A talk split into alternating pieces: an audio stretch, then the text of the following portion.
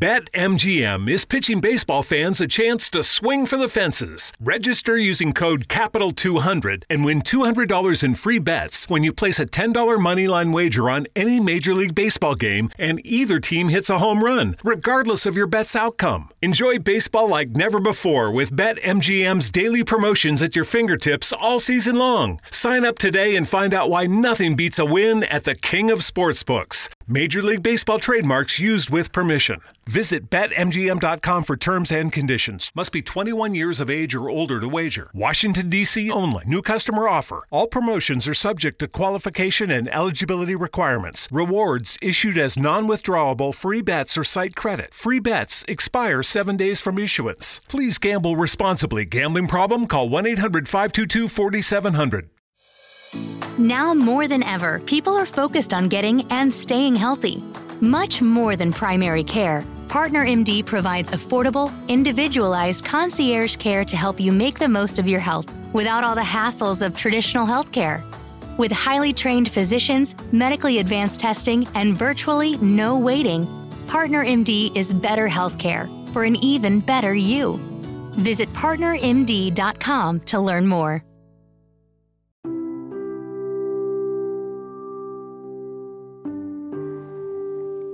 Grazie Shamananda Prabhu per la vinda Parivar Italy. Un saludo de muito amor.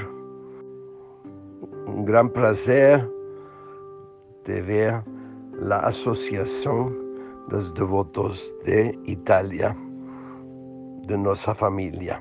Srila Prabhupada, nosso Salvador Ki Jai.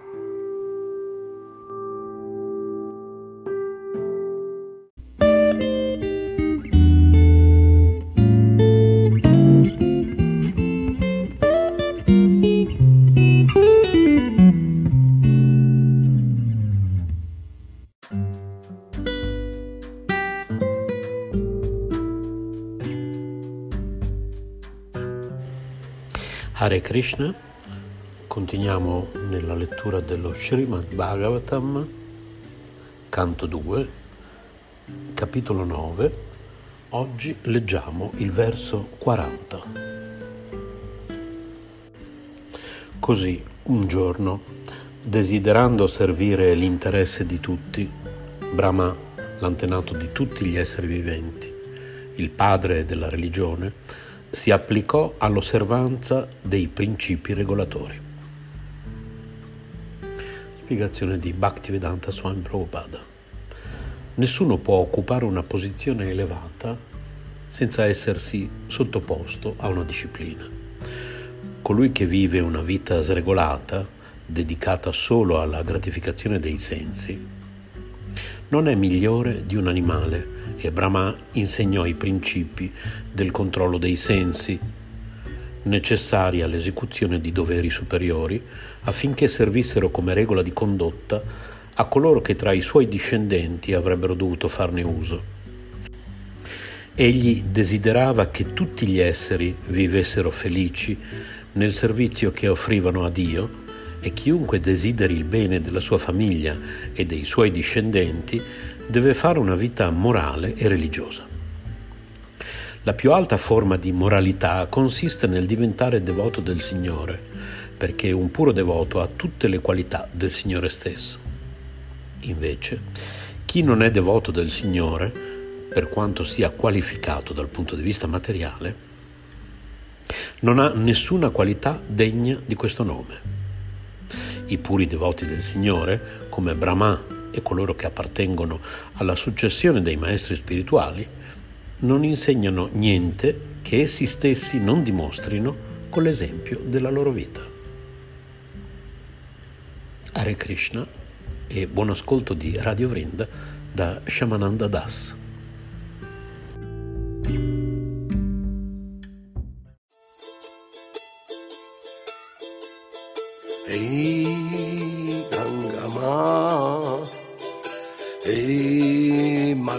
Ganga,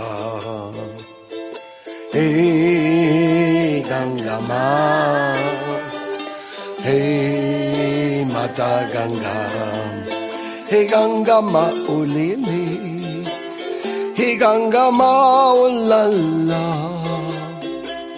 hey Ganga Ma, Mata Ganga, hey Ganga Ma Ulili, hey Ganga Ma Ulala. Ganga ma oh la la hey ganga ma mata ganga. Hey ganga ma hey mata ganga. Hey ganga ma hey mata ganga. Hey ganga ma oh lele hey ganga ma oh la la. Hey ganga ma ga ganga hey ganga ma oh lele ganga ma oh la ganga ma mata ganga ganga ma oh lele ganga ma oh la ganga ma mata ganga hey ganga ma hey ganga ma hey ganga ma hey mata ganga. Hey ganga ma oh lele hey ganga ma oh la la. Hey ganga ma mata ganga. Hey ganga ma oh lele hey ganga ma oh la la. Hey ganga ma mata ganga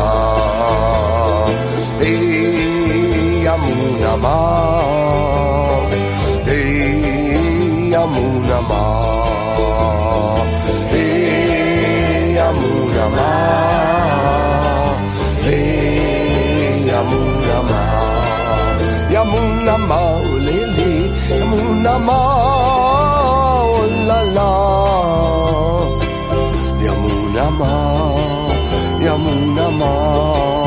yamuna ma oh lele yamuna ma oh la la yamuna ma yamuna ma. Hey pachamama hey pachamama hey pachamama hey mama pacha mama pacha horele pacha mama ulala pacha mama mama pacha pacha mama olele pacha mama ulala pacha mama mama pacha hey pacha mama hey mama pacha pacha mama. Hey mama pacha. Pacha mama ulili Pacha mama ulala. Pacha mama. Pacha mama. Pacha mama ulili Mama pacha ulala. Pacha mama. Mama pacha. Hey yamuna mama.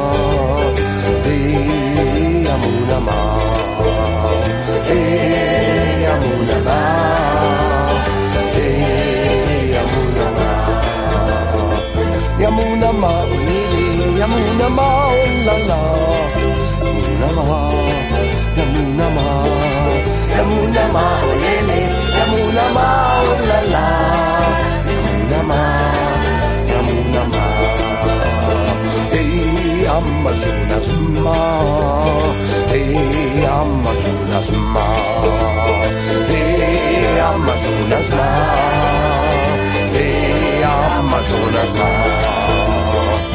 Amazona Malili, Amazona Maolala, Amazonas, Amazonas, Amazonas Malili, Amazonas Ulala, Amazonas, Amazonas, Hey Magdalena Ma, Hey Magdalena Ma, Hey Magdalena Ma. Hey Magdalena ma, hey Magdalena ma, Lily, e Magdalena maulala e Magdalena e Magdalena e Magdalena lele e Magdalena oh la la e Magdalena Magdalena ma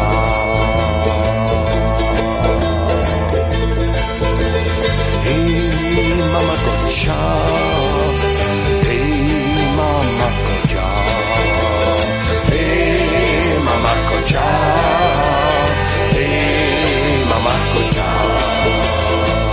Mama kocha olele, mama kocha lala, mama kocha, mama kocha, mama kocha olele, mama kocha lala, mama kocha, mama kocha, ibumi mata.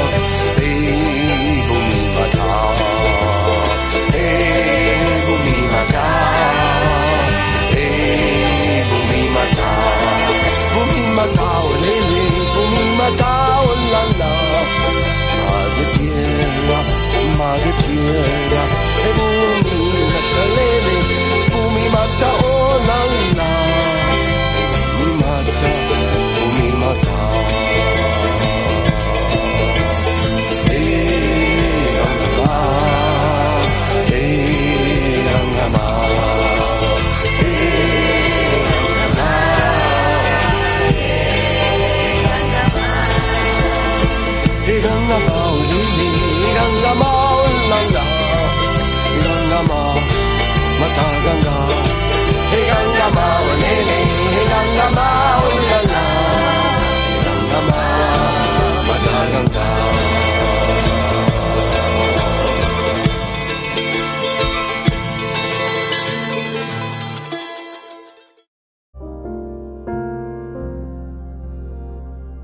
Stai ascoltando Radio Vrinda. Chiocciola istitutosoleluna.it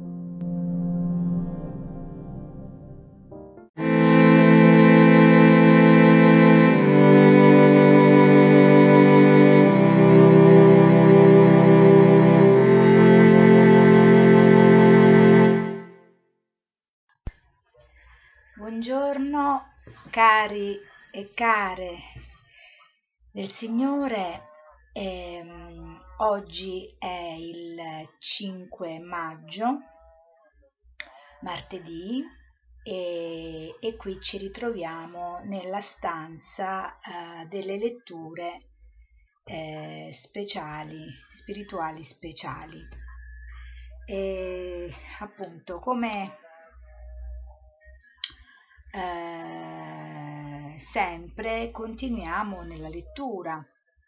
Eh, se vi ricordate, eh, stiamo leggendo questo testo molto importante eh, che è il viaggio alla scoperta del sé e io, come sapete, sono molto felice eh, di ascoltarlo insieme a voi.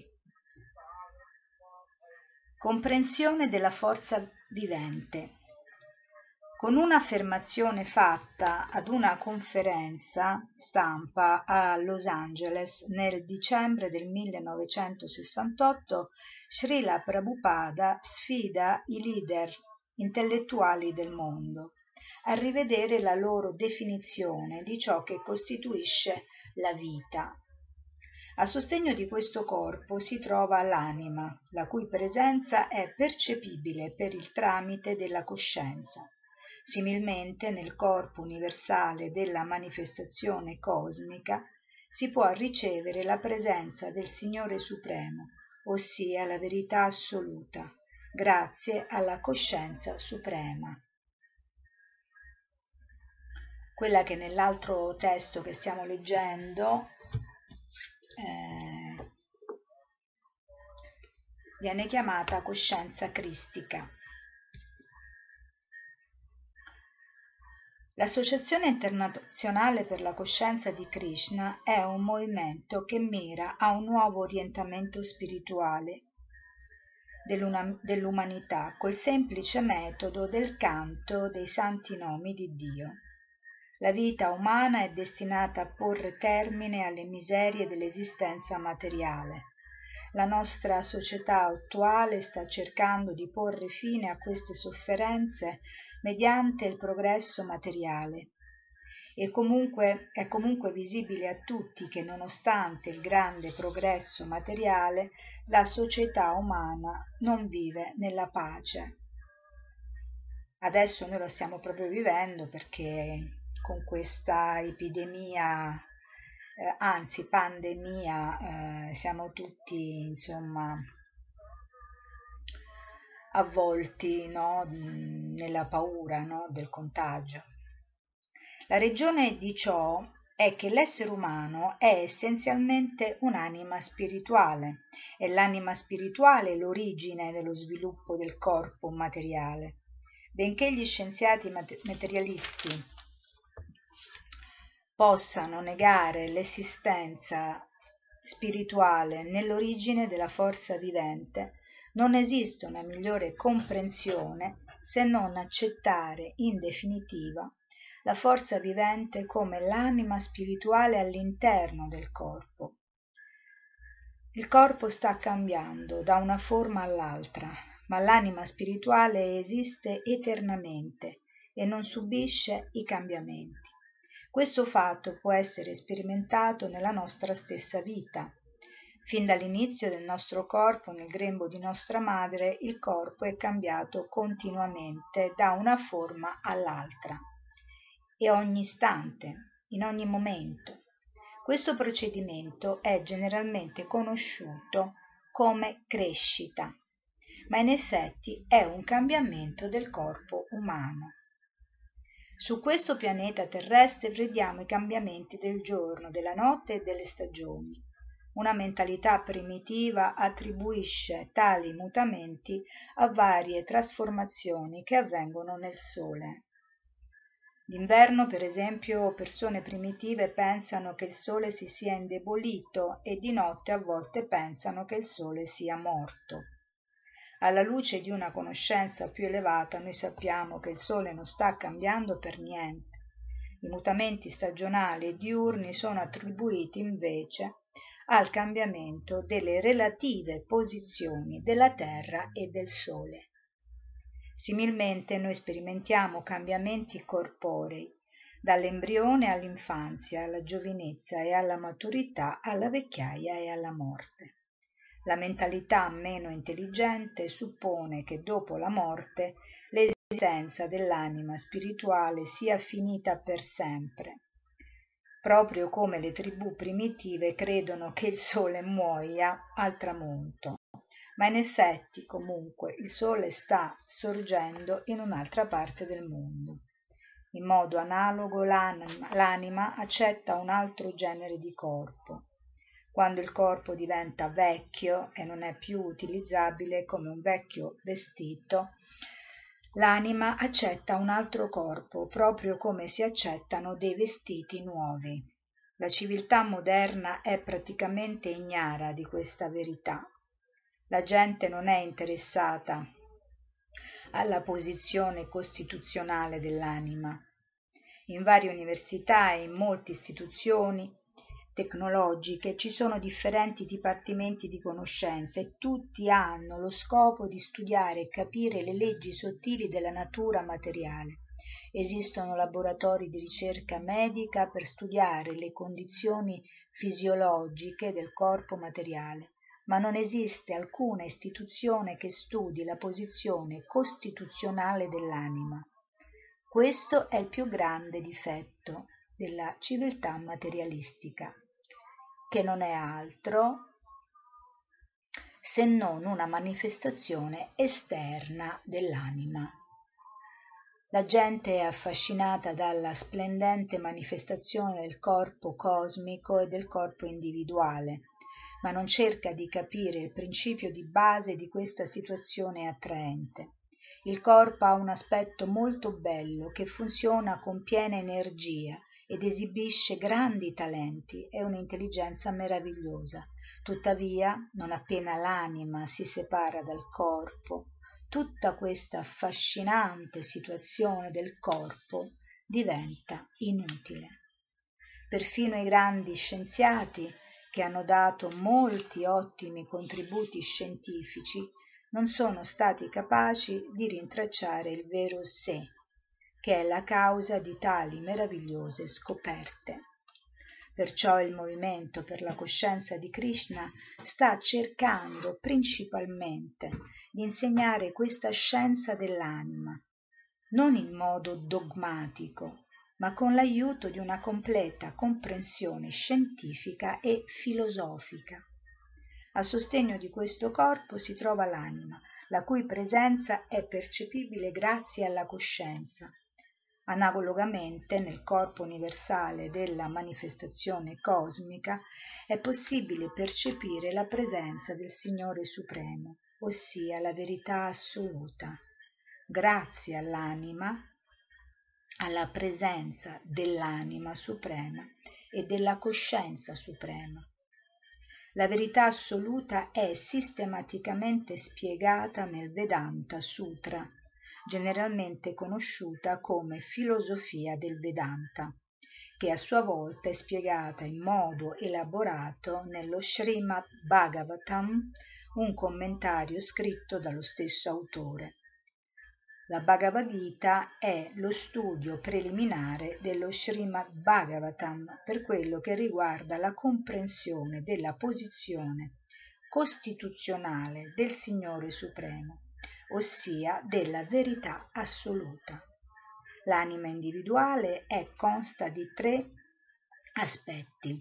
Il primo come coscienza che pervade il corpo intero, poi come anima spirituale all'interno del cuore e infine come persona. In modo analogo la verità assoluta è realizzata prima come Brahman impersonale, poi come anima suprema localizzata, Paramatma, e alla fine come Dio, la persona suprema, Krishna. Krishna include tutto. In altre parole, Krishna è similmente, simultaneamente, scusate, Brahman, Paramatma e Dio, la persona suprema, proprio come ognuno di noi è simultaneamente coscienza, anima e persona. La persona individuale e la persona suprema sono qualitita- qualiti- qualitativamente uguali, ma quantitativamente diverse, proprio come lo sono la goccia di acqua di mare e il mare stesso. La composizione chimica della goccia d'acqua di mare e quella del mare sono identiche, ma la quantità di sale e dei minerali contenuta nel mare è molte, molte volte più grande della quantità di sale e di minerali contenuti nella goccia d'acqua di mare. Il movimento per la coscienza di Krishna sostiene l'individualità dell'anima e dell'anima suprema. Dalle Upanishad vediche possiamo capire che sia Dio, la persona suprema, sia la persona individuale sono esseri eterni. La differenza è che l'essere supremo, ossia la persona suprema, mantiene tutti gli altri innumerevoli esseri viventi. Secondo la comprensione cristiana si accetta lo stesso principio, in quanto la Bibbia insegna che gli esseri condizionati dovrebbero pregare il Padre Supremo, in modo che egli provveda al loro mantenimento e li perdoni per le loro attività colpevoli. Quindi è possibile comprendere da ogni ingiunzione scritturale che il Signore Supremo, Krishna, è colui che mantiene tutti gli esseri condizionati. Ne consegue che è dovere dell'essere condizionato sentirsi in debito verso il Signore Supremo. Da ciò sono sostenuti i principi religiosi. Senza riconoscere che queste cose, cioè il caos, come possiamo constatare nella nostra esperienza quotidiana al presente. Tutti cercano di diventare come il Signore Supremo, socialmente, politicamente o individualmente. Perciò c'è competizione per questo falso dominio e c'è caos in tutto il mondo, a livello individuale, nazionale, sociale e collettivo. Il movimento per la coscienza di Krishna sta cercando di stabilire supremazia di Dio, la persona suprema e assoluta, che ha ottenuto un corpo e un'intelligenza umana è destinato a questa comprensione, perché grazie a questa coscienza la sua vita diventa un successo. Questo movimento per la coscienza di Krishna non è una nuova presentazione introdotta da speculatori mentali, in effetti questo movimento è stato iniziato da Krishna stesso sul campo di battaglia di Kurukshetra cinquemila anni fa. Il movimento fu presentato da Krishna nella Bhagavad Gita. Dalla Bhagavad Gita possiamo anche capire che egli aveva enunciato questo stesso metodo di elevazione di coscienza molto molto tempo prima, perlomeno 40 milioni di anni fa, quando egli lo aveva insegnato al dio del sole Vivasvan. Quindi questo movimento non è per niente nuovo, è trasmesso dalla successione dei maestri e dei grandi leader della civiltà vedica, che includono Shankaracharya, Ramanujacharya, Madhva Acharya, Vishnu Swami, Nimbarka e più recentemente circa 480 anni fa Sri Chaitanya. Questo metodo, trasmesso da maestro a discepolo, è ancora seguito a tutt'oggi. Anche la Bhagavad Gita è largamente usata in tutte le parti del mondo da grandi eruditi, filosofi e religiosi, ma nella maggior parte dei casi i principi che essa espone sono, non sono seguiti così come sono. Il movimento per la coscienza di Krishna presenta i principi della Bhagavad Gita così come sono, senza alcuna falsa interpretazione. Nella Bhagavad Gita sono cinque i principi fondamentali che possono essere compresi per la precisione questi sono Dio, l'essere vivente, la natura materiale e spirituale, il tempo e le attività. Quindi, ripetiamo, nella Bhagavad Gita sono cinque principi fondamentali che possono essere compresi e sono Dio, l'essere vivente, la natura materiale e spirituale, il tempo e le attività. Di questi cinque Dio, l'essere vivente, la natura materiale, spirituale e il tempo sono eterni, ma le attività non sono eterne. Ecco la differenza. Quindi di questi cinque Dio, l'essere vivente, la natura materiale e spirituale, e il tempo sono eterni. Ma le attività non sono eterne. Le attività nella natura materiale sono diverse dalle attività proprie della natura spirituale. Sebbene l'anima sia eterna, come abbiamo spiegato, le attività soggette all'influenza della natura materiale sono temporanee il movimento per la coscienza di Krishna ha lo scopo di riportare l'anima spirituale alle sue attività eterne. Possiamo praticare attività eterne anche quando siamo impegnati materialmente. Per agire spiritualmente c'è bisogno di una guida ma è comunque possibile sempre che si seguano le regole e le norme prescritte.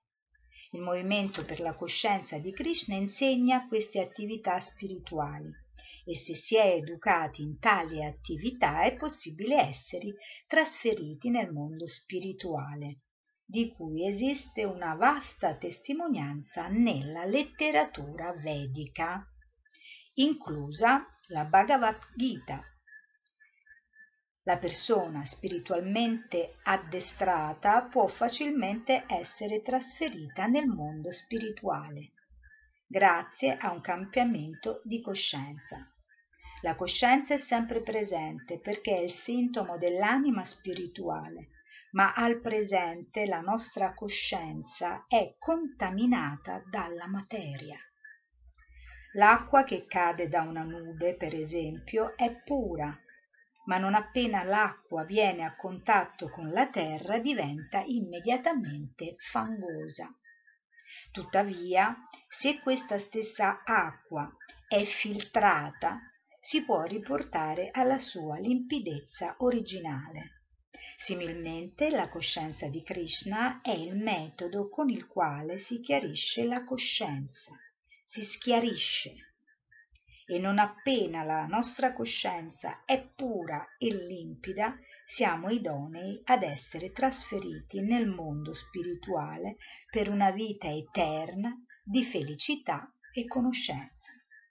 Questo è ciò che noi cerchiamo in questo mondo materiale, ma troviamo solo frustrazione a ogni passo a causa della contaminazione materiale. Perciò questo movimento per la coscienza di Krishna dovrebbe essere preso molto sul serio dai leader della società umana.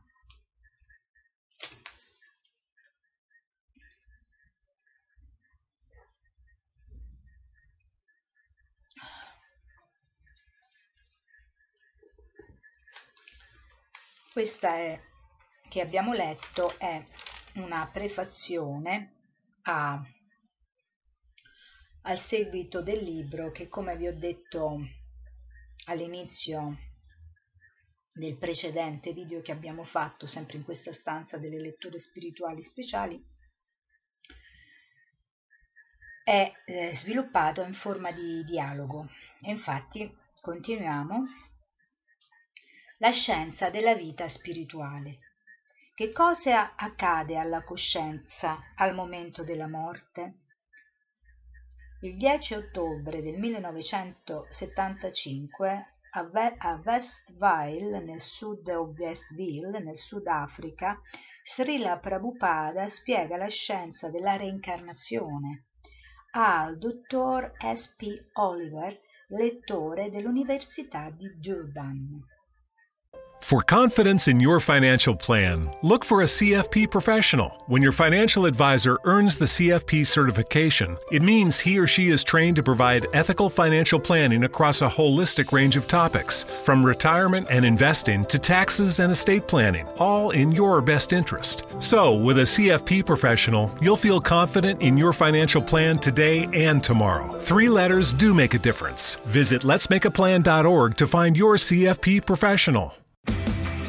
Hurry into Mattress Firm's best Memorial Day sale ever. Get a king bed for the price of a queen or a queen for a twin and save up to $500 on Sealy. Plus, get a free adjustable base with qualifying Sealy purchases up to a 499 value. Or shop Tempur-Pedic, the most highly recommended bed in America, and save up to $500 on adjustable mattress sets in stock for immediate delivery. And get a $300 instant gift. Talk to a sleep expert today, only at Mattress Firm. Restrictions apply. See store or mattressfirm.com for details. Dottor Oliver, ci rimane quest'ultima parte del secolo, il XX secolo, per una nuova ricerca globale sulla verità riguardo a ciò che è spirituale. Noi del mondo occidentale naturalmente non abbiamo familiarità con la Bhagavad Gita.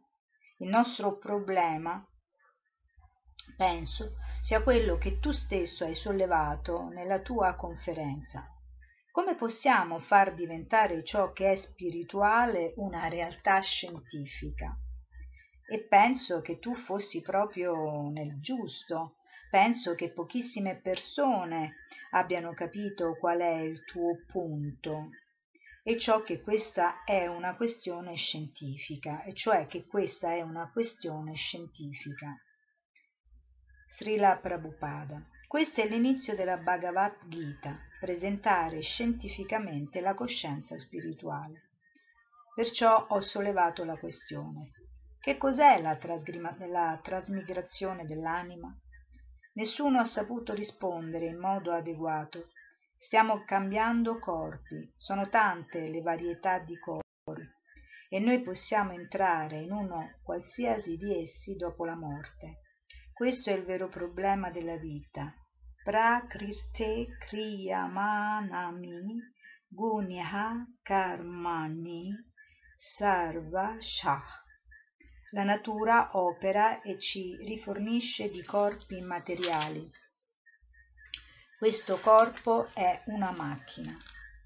Questa macchina, proprio come un'automobile, ci è stata offerta dalla natura materiale per ordine di Dio, Sri Krishna.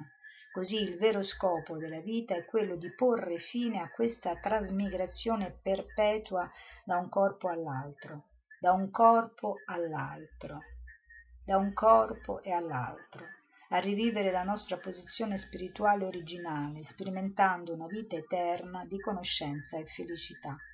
Questo è lo scopo della vita. Dr. Oliver. Naturalmente, il concetto di trasmigrazione non c'è nella religione cristiana. Prabhupada, non è una questione di religione, la religione è una particolare fede che si sviluppa secondo il tempo e le circostanze. La realtà è che noi siamo anime spirituali, controllate dalle leggi della natura materiale siamo trasportati da un corpo all'altro. A volte siamo felici, a volte soffriamo, a volte siamo sui pianeti celesti, a volte nei pianeti inferiori e la vita umana è destinata a porre fine a questo processo di trasmigrazione e a risvegliare la nostra coscienza originale. Dobbiamo tornare a Dio, vivere eternamente. Questo è lo schema completo della letteratura vedica. La Bhagavad Gita fornisce una sintesi del comportamento individuale in questa vita. Perciò, servendosi degli insegnamenti della Bhagavad Gita, possiamo cominciare a capire la posizione costituzionale dell'anima. Prima di tutto dobbiamo capire chi siamo. Sono questo corpo o qualcos'altro? Questa è la prima domanda. Io stavo cercando di rispondere a questo, ma alcune persone fra gli ascoltatori hanno pensato che fosse una specie di cultura indù. È un concetto scientifico, non è una cultura indù. Sei un bambino per un po' di tempo, poi diventi un ragazzo, poi diventi un giovanotto e poi ancora un vecchio. In questo modo continui a cambiare corpo. Questo è un fatto, non è un concetto della religione indù. Si applica a tutti, Dehinosmi yatadehe kaumaram yauvanam jara tata dehamtara praptir dirastatra na muyati. A un devoto. Trova questo verso. Devoto che legge come l'anima incarnata passa in questo corpo dall'infanzia alla giovinezza e poi alla vecchiaia, così l'anima passa in un corpo all'altro all'istante della morte. L'anima realizzata non è turbata da questo cambiamento. Quindi, come l'anima incarnata passa in questo corpo dall'infanzia alla giovinezza e poi alla vecchiaia, così l'anima passa in un altro corpo all'istante della morte. L'anima realizzata non è turbata da questo cambiamento. Bhagavad Gita, capitolo 2, verso 13. Srila Prabhupada. Nella Bhagavad Gita tutto è spiegato molto logicamente, molto scientificamente. Non è una spiegazione sentimentale, dottor Oliver. Il problema, mi pare, è trovare il modo di portare l'uomo di oggi a fare uno studio in profondità di questo libro, specialmente considerando il suo coinvolgimento in un sistema di educazione che nega un posto a questo stesso concetto o perfino alla filosofia che lo riguarda. È una completa neutralità nei confronti di queste verità e ho addirittura un semplice rifiuto. Eh già, è così. Prabhupada, essi non accettano l'anima. Dottor Oliver, accettano l'anima? Penso di sì ma non sono interessati ad analizzare che cosa questo significhi. Srila Prabhupada se non, se non analizzano ciò qual è la loro situazione prima di tutto dovrebbero analizzare la distinzione fra un corpo morto e un corpo vivo. Il corpo è sempre morto proprio come un'automobile senza il guidatore. La macchina resta sempre soltanto un insieme di materia inerte. In modo analogo questo corpo con o senza l'anima è un insieme di materia. Dottor Oliver non ha molto valore. Penso 56 centesimi Prabhupada, ma se una persona non sa distinguere fra la macchina e il guidatore della macchina, allora è proprio un bambino. Un bambino pensa che la macchina funzioni automaticamente, ma è un'idea sciocca. C'è un guidatore. Un bambino può non saperlo, ma quando è cresciuto e ha ricevuto un'educazione, ma ancora non lo sa, allora che significato ha la sua educazione? Nel sistema educativo del mondo occidentale uno studio approfondito dell'anima non trova posto. Ho parlato con un professore a Mosca, forse lo conosci, il professor Kodowski. Egli insegna all'Accademia Sovietica di Scienze. Questo libro è stato scritto quando ancora esisteva l'Unione Sovietica, perché è del mm, stato riscritto nel 2009, però credo che sia molto molto più vecchio qui c'è scritto 2009 quando è stato ristampato però aspettate mi scusate perché mm, non voglio ecco infatti questa è stata fatta a, abbiamo letto prima nel dicembre del 68 quindi molto prima della caduta del muro di Berlino.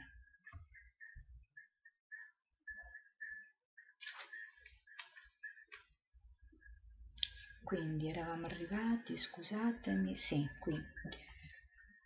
Abbiamo un corso di indologia qui tenuto da uno studioso di vienna. Ma che cosa insegna? Quale filosofia di base? Non saprei. Ci sono circa quaranta studenti in assenza si dovrebbe cominciare con uno studio dettagliato della bhagavad gita e usarla come base per tutta la filosofia Prabhupada, perché non incaricare qualcuno di insegnare la Bhagavad Gita così com'è? Ciò è essenziale. Dottor Oliver, nella nostra università è quasi un obbligo studiare questi punti in profondità. Studiando bene la Bhagavad Gita, l'educazione spirituale ha inizio, dice Prabhupada. E il professore risponde, bene, apparentemente sembra che ci sia bisogno di questo alla nostra comunità indù qui in Sudafrica sembra che manchi un'idea precisa di cosa sia l'induismo. In particolare i giovani vivono in un vuoto completo. Per varie ragioni non vogliono accettare la religione, perché questo è ciò che vedono intorno a loro. Non possono identificarsi con la religione cristiana, con la religione islamica o quella indù, sono molto ignoranti. Prabhupada, bisognerebbe mostrare loro la giusta via, questo è il sentiero originale e autentico. Non c'erano studiosi, molti studiosi eruditi in Sudafrica, nella nostra comunità indiana. In generale gli indiani che sono venuti erano lavoratori nelle piantagioni di zucchero e nei campi. Alcuni erano giornalieri e gioiellieri e sarti e così via. Poi per gli ultimi cento anni c'è stata una lotta politica per non dover tornare in India. Lottavano per guadagnarsi da vivere e per trovarsi uno spazio in questo paese. Io penso che essi debbano dare un significato all'essenza della loro fede e delle loro credenze. Io continuo a dire loro che per noi è un privilegio averli in questo paese con la loro storia. Essi non devono quindi dimenticarla per entrare in un vuoto essi però non sanno a chi rivolgersi così fondamentalmente essi io ed altri vogliamo sapere come infondere questo spirito nel nostro cuore per poterlo applicare nella nostra vita quotidiana Srila Prabhupada. Questo è spiegato nella Bhagavad Gita, come vivere in pace in questo mondo e come ritornare a casa da Dio. Ma come portare l'uomo moderno a fare volontariamente questo esperimento? L'uomo, la vera tragedia è che ci siamo allontanati a tal punto dallo spirito che non sappiamo da dove cominciare e non riusciamo a convincere qualche decina di credenti a sedersi e a cercare di scoprire quanto Dio vuole dare la sua mente alla nostra mente. Prabhupada, Dio sta dando se stesso, dobbiamo solo accettarlo. Ciò richiede un po' di avanzamento, altrimenti c'è già tutto. Dio dice che l'anima è eterna e il corpo cambia, un esempio molto semplice. Un ragazzo diventa un giovanotto, un giovanotto diventa un vecchio, non si può negare questo fatto, io posso capirlo e tu puoi capirlo, è molto semplice. Ricordo che quando ero un ragazzo facevo dei bei salti, ma adesso non posso più farli perché ho un corpo diverso. Quindi sono consapevole di avere avuto un tale corpo, ma adesso non l'ho più. Il corpo sta cambiando, ma io sono eternamente la stessa persona. Occorre un po' di intelligenza per vedere ciò. Questo è tutto. Io sono il proprietario del corpo e sono un'anima spirituale eterna. Il corpo cambia. Dottor Oliver. Tuttavia, se accettiamo questo ragionamento, sorge un ulteriore problema. Che cosa implichi, implica tutto ciò? Prabhupada, sì, se capisco di non essere questo corpo e tuttavia sono occupato solo a dare ogni agio ad esso, senza curarmi del mio sé, allora questo è sbagliato. Se per esempio io pulissi tre volte al giorno la camicia e la giacca, ma ho fame, questo sarebbe poco pratico. Questa civiltà fa proprio questo errore di base. Se io mi occupo della tua camicia e giacca, ma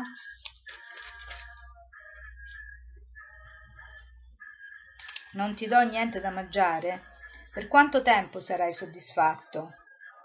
Questo è il mio punto. Questo è l'errore fondamentale.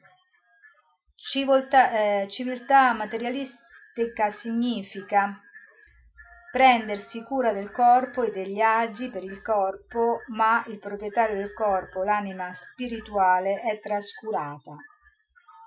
Per questo sono tutti così agitati, cambiano i vari ismi, ma da capitalismo a comunismo, ma non sanno quale sia veramente l'errore.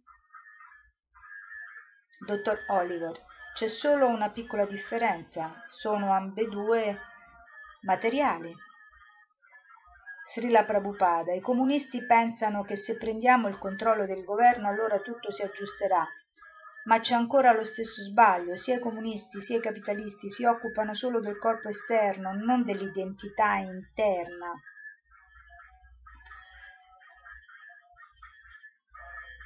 L'anima, l'anima deve essere in pace, allora tutto sarà in pace. Il lavoro che dobbiamo fare è prima su noi stessi.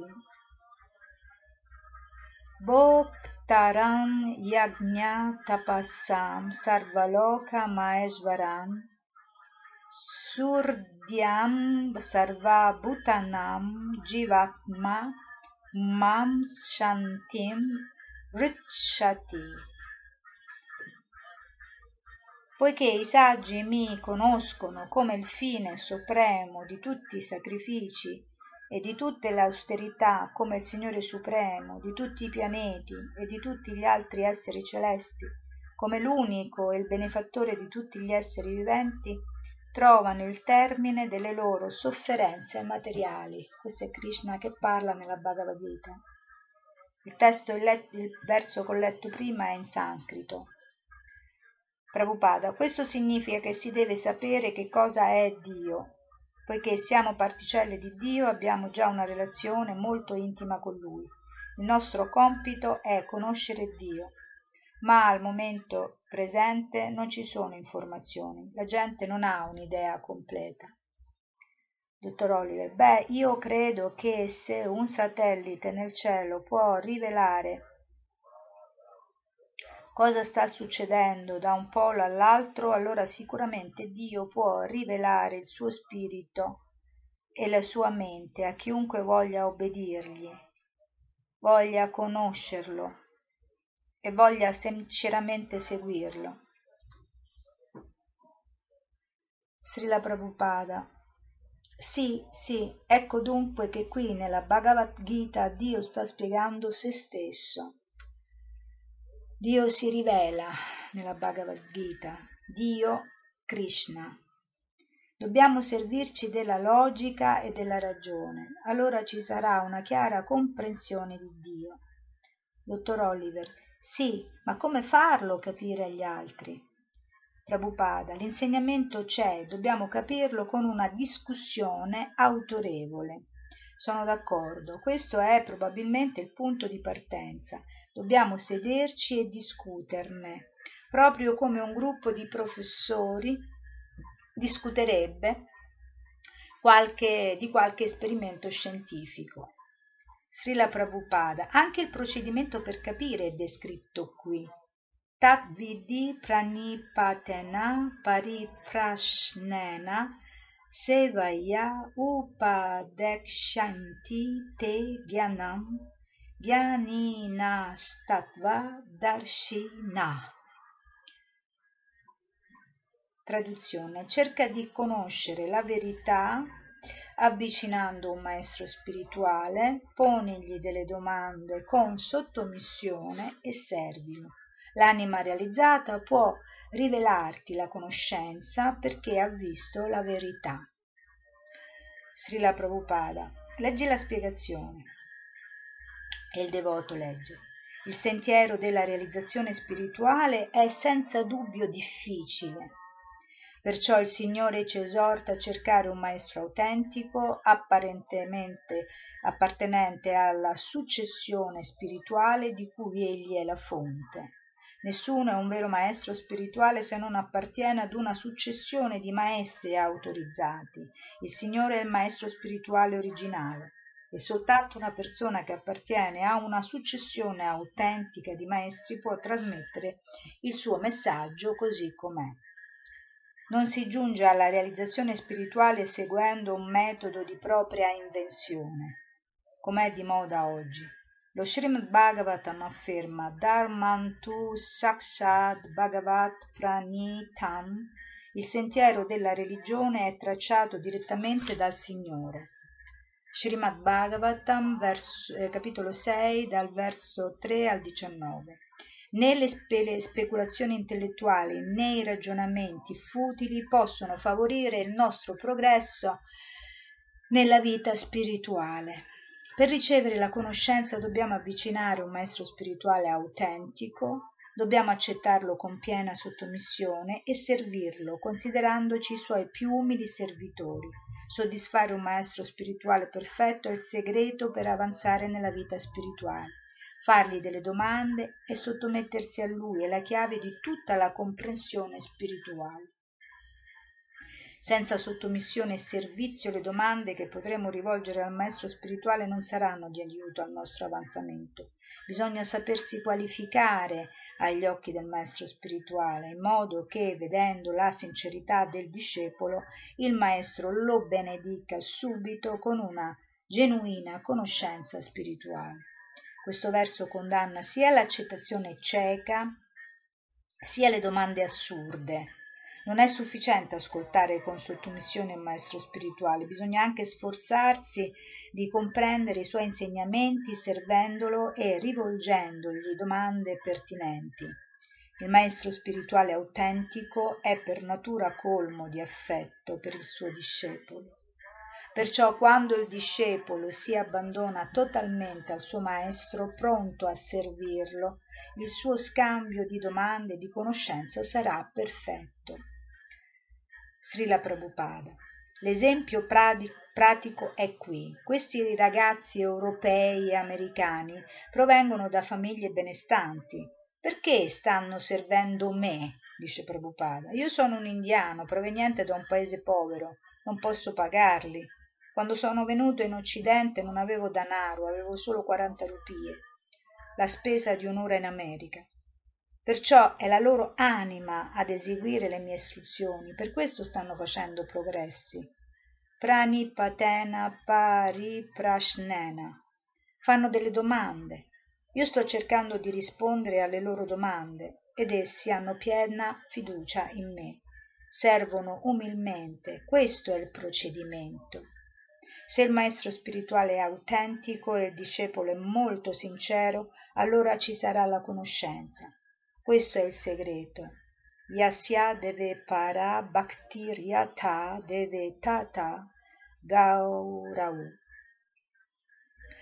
La conoscenza vedica è rivelata a coloro che hanno fede nel Signore e nel Maestro spirituale. Perciò nella società, stu- eh, nella società gli, stu- gli studenti sono mandati automaticamente alla Gurukula, la casa del Maestro spirituale, nel caso del figlio di un re o di qualunque altro. Perfino Krishna, Dio stesso, dovette andare alla Gurukula una storia racconta che una volta Krishna dovette andare con un compagno di scuola nella foresta a cercare legna secca per il suo maestro spirituale. All'improvviso ci fu un violento temporale ed essi non poterono uscire dalla foresta. Rimasero tutta la notte nella foresta con grande difficoltà. Il mattino seguente il guru, il loro insegnante, insieme con gli altri studenti andarono nella foresta e li trovarono. Così perfino Krishna, che noi consideriamo il Signore Supremo, dovette andare alla Gurukula e servire il maestro spirituale come un umile servitore. Tutti gli studenti nella Gurukula impararono quindi ad essere molto sottomessi, a vivere solo per soddisfare Guru, il Guru. Sono educati fin dall'inizio ad essere studenti sottomessi di prima categoria. Allora il Guru, con il cuore aperto e pieno di affetto, insegna ai ragazzi tutto quello che sa non esiste questione di danaro, tutto è fondato sulla base dell'amore e dell'educazione. Dottor Oliver, potrei avere delle difficoltà ad accettare alcune parti di ciò che hai indicato qui, ma soltanto perché non ne so niente. Fondamentalmente però accetto che Dio viva in noi e che quando noi lasciamo le cose delle sue mani, egli sa come dirigere queste cose. La vera sfida è vivere la vita in modo da soddisfarlo. Questa è la reale difficoltà, c'è bisogno di ispirazione per essere disciplinati. Questo diventerà una realtà nella vita di una persona sempre che vi sia la pratica e si pratichi con altri che condividono con noi lo stesso impegno. Srila Prabhupada, è per questa ragione che noi abbiamo questa associazione internazionale per la coscienza di Krishna per dimostrare come dedicare la propria vita a Dio. È di questo che c'è bisogno. Senza una vita pratica nella coscienza di Dio tutto rimane semplice teoria. Ciò può essere utile ma ci vuole tempo. I miei studenti sono educati in una vita spirituale pratica e sono stabili. Dottor Oliver, voglio ringraziarti molto e prego Dio che benedica la tua visita nel nostro paese e la nostra gente qui. Prabhupada Hare Krishna. Quindi questa è un'intervista che è stata fatta praticamente in Sudafrica nel 1975. Adesso andiamo avanti e vediamo un po' come è strutturata quest'altro paragrafo. Quest'altro paragrafo non è in, in, in eh, forma di dialogo, ma è proprio una spiegazione. Quindi spiegazione della reincarnazione. Ecco, questo è molto importante, lo scriverò grandissimo sotto info box così chi legge spiegazione della reincarnazione di cui adesso in questo momento preciso del, della nostra storia se ne parla molto, no? tutti parlano di reincarnazione.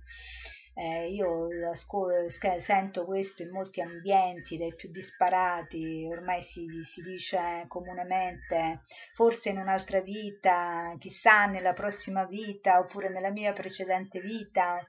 Eh, queste cose quando Prabhupada scriveva questo, eh, so, questa per esempio del 1973 proprio non si dicevano, io all'epoca avevo praticamente dieci anni e e non se ne parlava proprio. Io mai sentito, io sono romana, sono andata a Roma e mai sentito parlare dell'incarnazione. Quindi quando lui spiega questa, spiegava queste cose era un concetto pressoché eh, sconosciuto qui eh, eh, in Italia.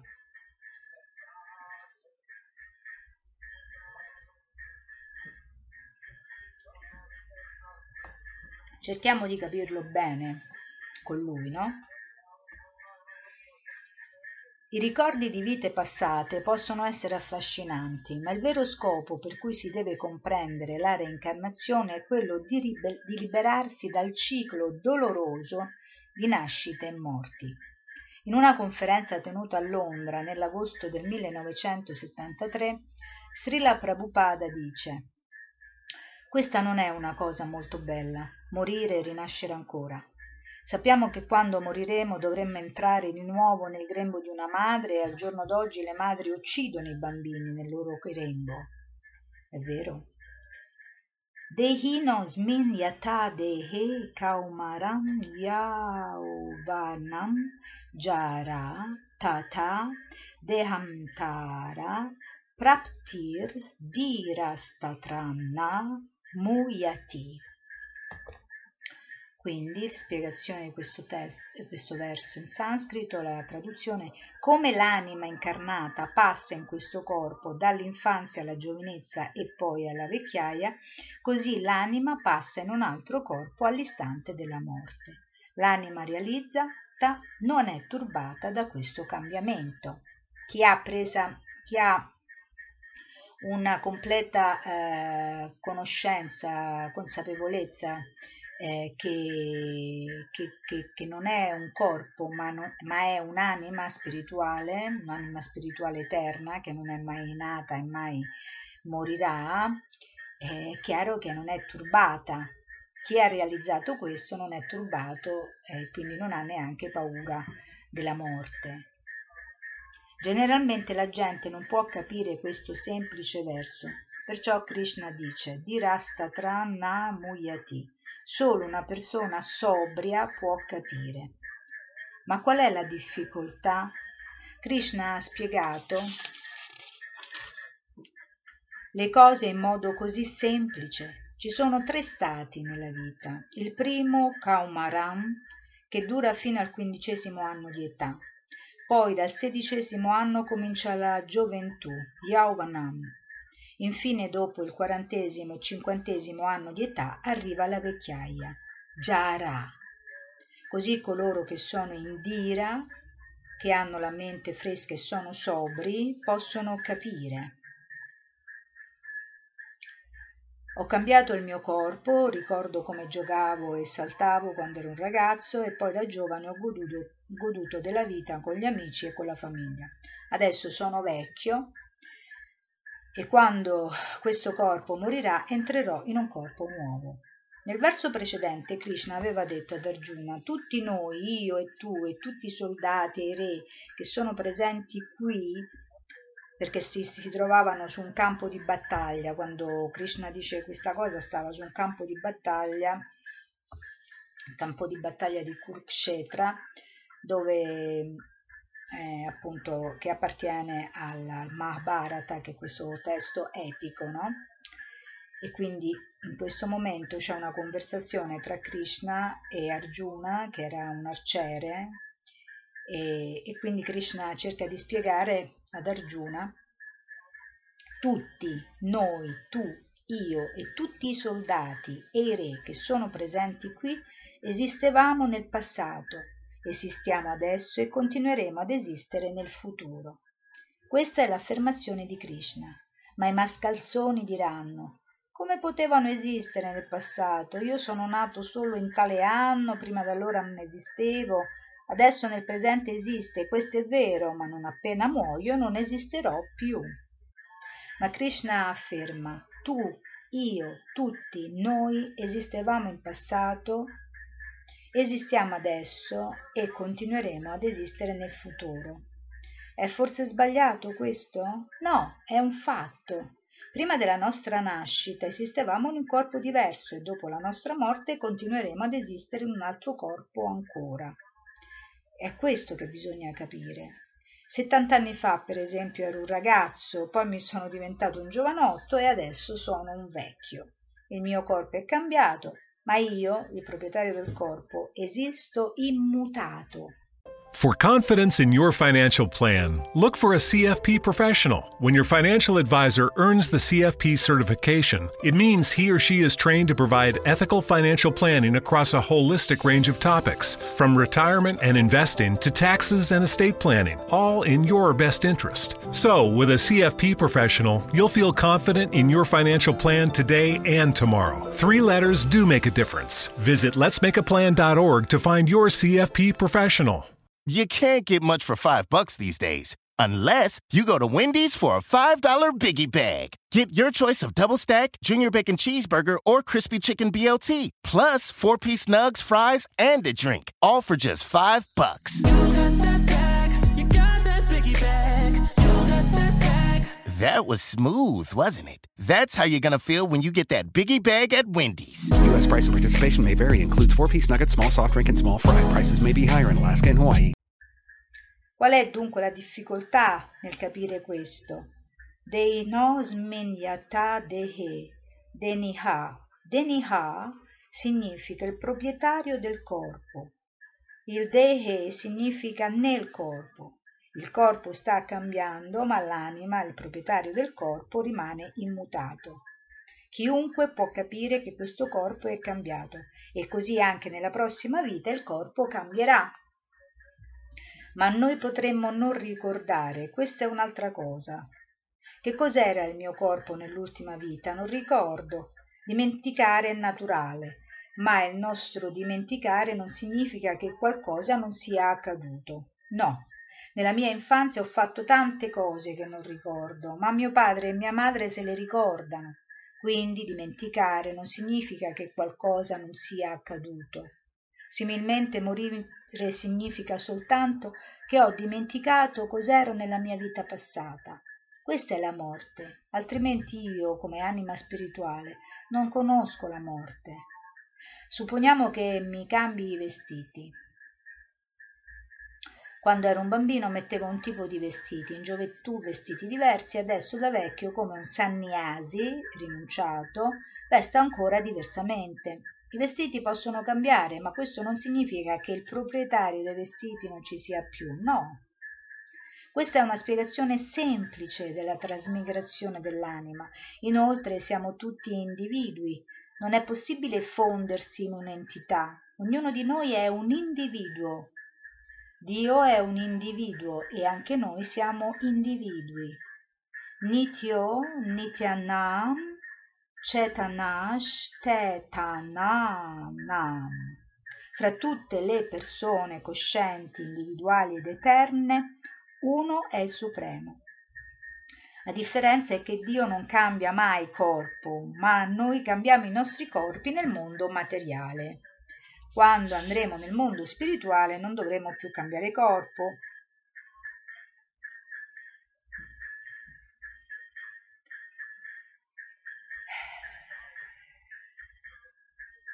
Perciò come Krishna ha il suo Satchitananda Vigraha, una forma eterna di felicità e conoscenza, così quando tornerete a casa da Dio anche voi avrete un corpo simile. La differenza è che quando Krishna viene nel mondo materiale non cambia corpo. Perciò uno dei suoi nomi è Achyuta, colui che non cade mai. Krishna non cambia mai, non cade mai, perché è lui che controlla Maya, l'energia materiale. Noi siamo controllati dall'energia materiale e Krishna è colui che controlla l'energia materiale. Questa è la differenza tra Krishna e noi. E non solo egli controlla l'energia materiale, ma controlla anche l'energia spirituale controlla tutte le energie.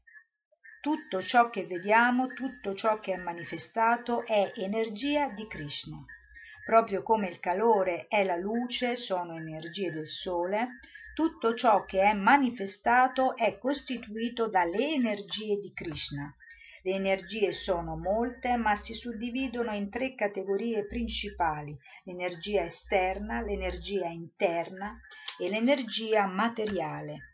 Noi, gli esseri eh, viventi, siamo l'energia marginale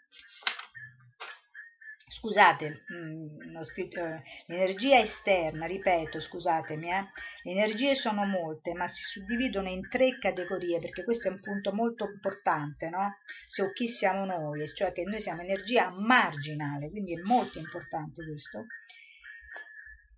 Le energie sono molte, ma si suddividono in tre categorie principali: l'energia esterna, l'energia interna e l'energia marginale.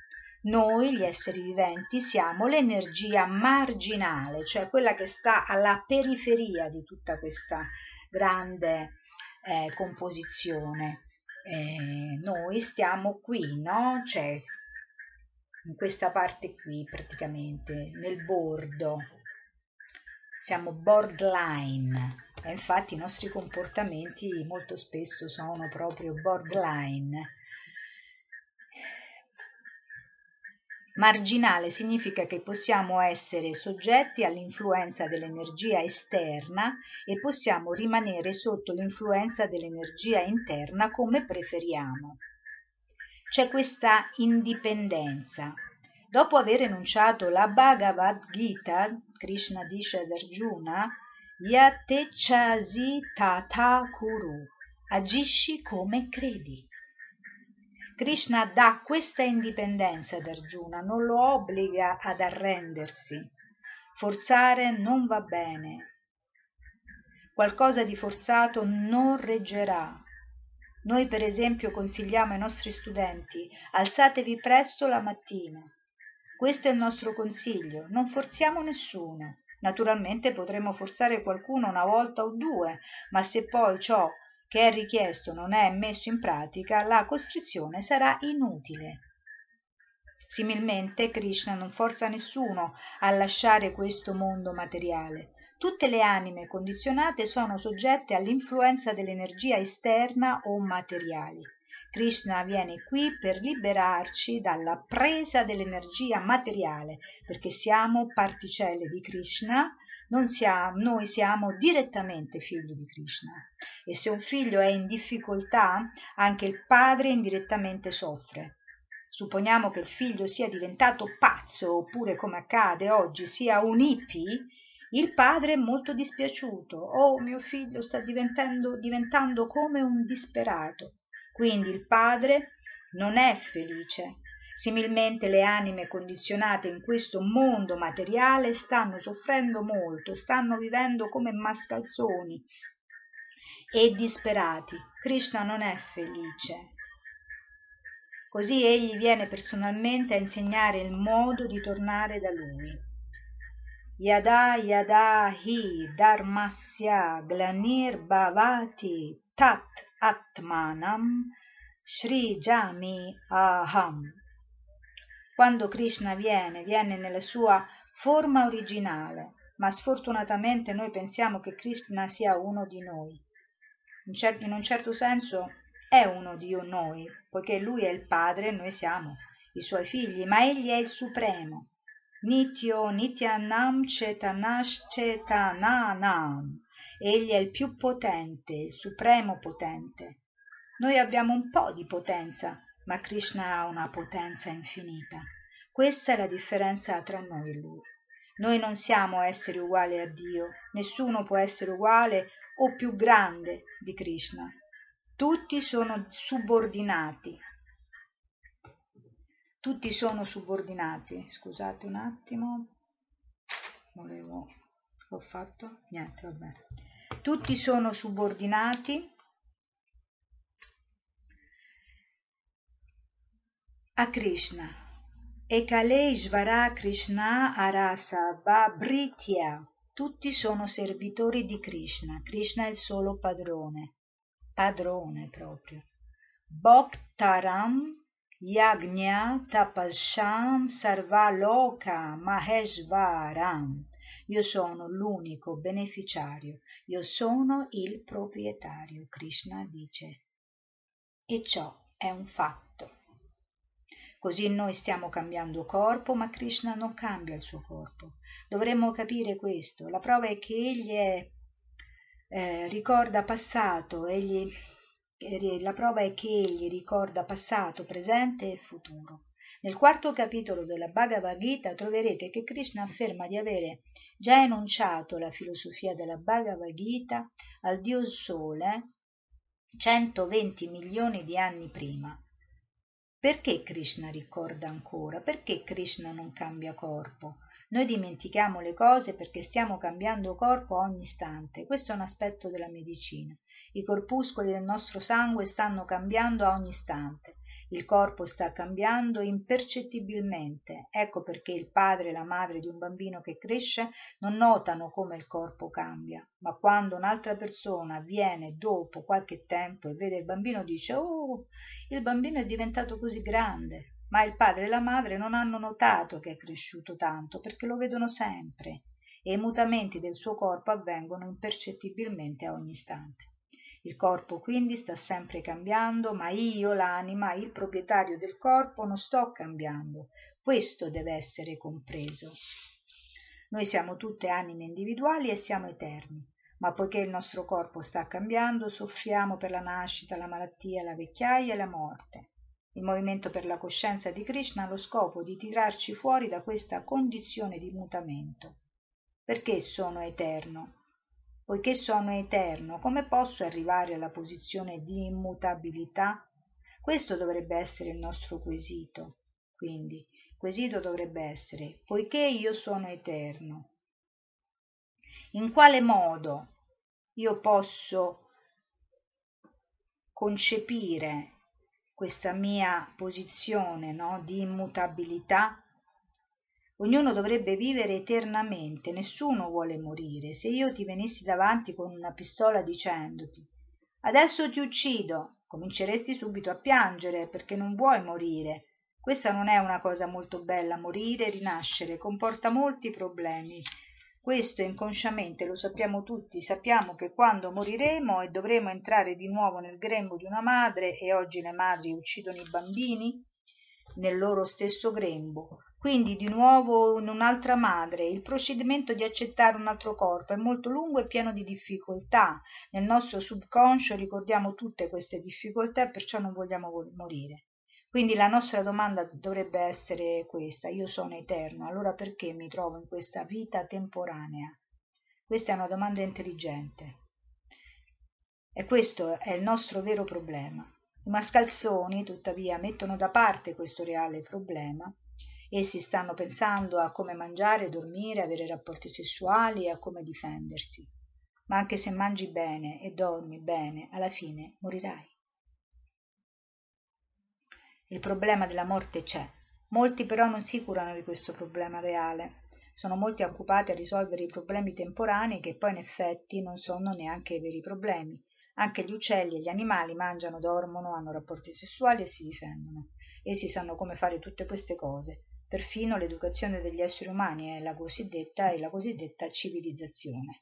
Così queste cose non sono i nostri veri problemi. Il vero problema è che non vogliamo morire ma la morte arriva in ogni caso questo è il nostro vero problema. I mascalzoni però non lo sanno sono sempre molto occupati con i problemi temporanei. Supponiamo per esempio che ci sia un freddo molto intenso questo è un problema. Dobbiamo trovarci un buon cappotto e un luogo dove scaldarci altrimenti saremo in difficoltà. Se queste cose non sono reperibili perciò un freddo intenso è un problema. Ma è un problema temporaneo. Il freddo intenso l'inverno è venuto e se ne andrà.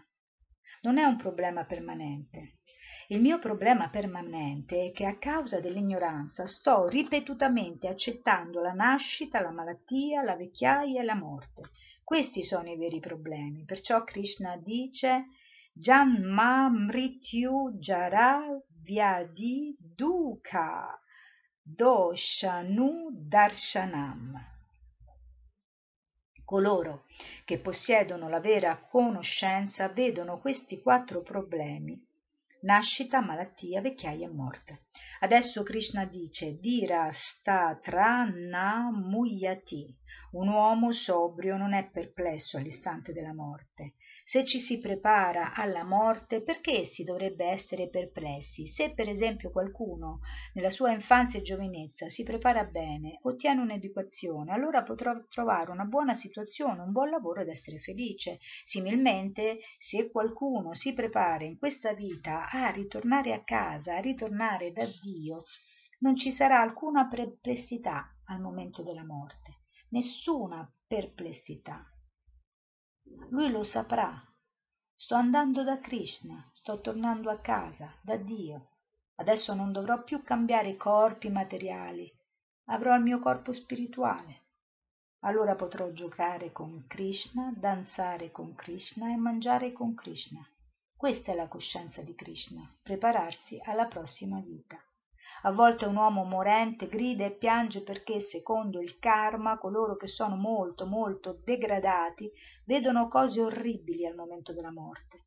L'uomo colpevole sa che sta per accettare qualche forma corporea deplorevole ma coloro che sono virtuosi i devoti muojono senza alcuna ansia. Le persone sciocche dicono i devoti muojono e anche i non devoti muojono qual è la differenza c'è una differenza. Una gatta prende i suoi micetti con la bocca e prende anche un topo con la bocca. Superficialmente possiamo vedere che la gatta ha preso il topo sia il gattino allo stesso modo ma c'è una differenza. Il gattino sente piacere. Oh mia madre mi sta trasportando. E il topo sente la morte. Adesso dovrò morire. Questa è la differenza. Così sebbene devoti e non devoti muoiano c'è una differenza di sentimenti al momento della morte proprio come nel caso del micetto e del topo. Non bisogna pensare che essi muojono nello stesso modo. Il procedimento corporeo può essere lo stesso ma la situazione mentale è diversa. Infatti noi ci occupiamo appunto eh, della coscienza.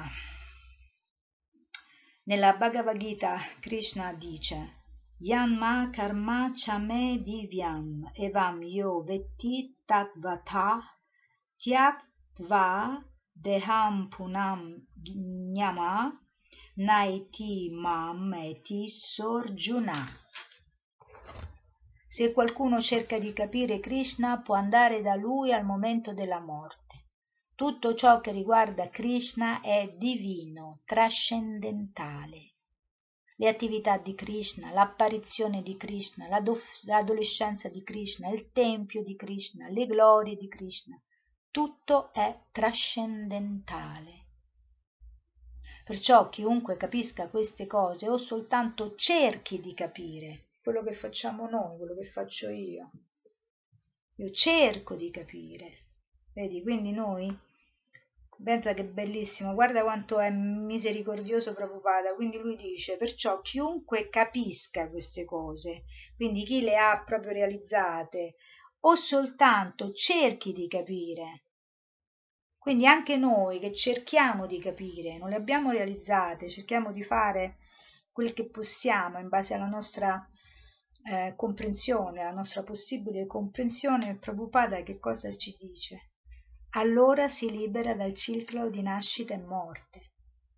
Quindi anche noi che cerchiamo di capire, ci liberiamo dal ciclo di nascita e morte che in India lo chiamano samsara, no? che lo conoscete tutti adesso, che va molto di moda nei profumi, lo troviamo in varie, eh, tra i vari oggetti commerciali, no? c'è scritto questo samsara. No? Quindi si esce da questo ciclo di nascita e morte solo per il fatto che vogliamo cercare eh, di capire quindi bisogna cercare di capire seriamente Krishna e di rimanere in coscienza di Krishna e quindi questo noi lo facciamo ovviamente con la meditazione. Nel nostro caso di devoti di Krishna noi eh, recitiamo uh, dei, dei, dei mantra e lo ripetiamo quanto più possiamo durante la nostra giornata soprattutto in, in, di mattina, ma possiamo anche ripeterlo anche solo mentalmente tutto il giorno no? e stare in continua meditazione, dipende. E, ehm, e, allora, e allora quindi noi dobbiamo cercare di capire seriamente Krishna e di, e di rimanere in coscienza di Krishna. Allora questi problemi, la nascita, la malattia, la vecchiaia e la morte, saranno automaticamente risolti molto facilmente, perché qui si parla di un procedimento che ha le caratteristiche eh, della scienza, cioè un procedimento viene considerato un procedimento scientifico. Cioè tu fai determinate cose, ti applichi in determinate pratiche e, e automaticamente, è vero quello che dice Prabhupada, proprio è automaticamente tu risolvi questi problemi eh, molto facilmente. Un dira, un uomo sobrio, pensa voglio vivere eternamente, perché allora esiste la morte, voglio vivere una vita piena di salute, perché allora c'è la malattia, non voglio diventare vecchio, ma perché allora la, malatt- la vecchiaia arriva? Janma Mrityu Jara Vyadi. Questi sono i veri problemi, ma è possibile risolverli semplicemente accettando la coscienza di Krishna, comprendendo Krishna e per capire Krishna c'è la Bhagavad Gita, spiegata molto bene. Così farete della vostra vita un successo. Capite di non essere il corpo. Siete situati all'interno del corpo ma non siete il corpo un uccello per esempio può trovarsi dentro una gabbia ma la gabbia non è l'uccello. Le persone sciocche si curano della gabbia invece che dell'uccello e l'uccello muore di fame. Proprio come noi che soffriamo di fame spirituale. Perché nessuno è felice nel mondo materiale. La fame spirituale. Ecco perché in paesi molto ricchi come l'america si vede che nonostante ci sia cibo a sufficienza sufficienti abitazioni e godimento materiale molti diventano hippie. I giovani non sono soddisfatti perché soffrono di fame spirituale. Materialmente una persona può essere molto ricca ma se spiritualmente muore di fame non può essere felice. Questa è una verità. Questo è un imperativo categorico. C'è bisogno di un ringiovanimento spirituale bisogna realizzare aham brahmansi io non sono questo corpo io sono brahman un'anima spirituale. Allora sarete felici. Brahman bhuta prasannatma na shokati shochati na kankshati samah sarveshu bhuteshu allora ci sarà uguaglianza e fraternità, e fraternità. Altrimenti tutto è falso. Solo parole altisonanti. Non può esserci fratellanza e uguaglianza a meno che non ci sia la coscienza di dio. Venite alla piattaforma spirituale allora vedrete tutti con equanimità altrimenti penserete io sono un essere umano con mani e gambe e la mucca non ha mani e gambe. Allora posso ammazzare la mucca e mangiarmela. Perché? Che diritto avete di uccidere un animale? Non avete la visione dell'uguaglianza per mancanza di coscienza di krishna. Perciò in questo mondo materiale la cosiddetta educazione la cultura e la fratellanza tutto è falso. La coscienza di krishna è la giusta materia da studiare. Allora la società sarà felice altrimenti non potrà esserlo.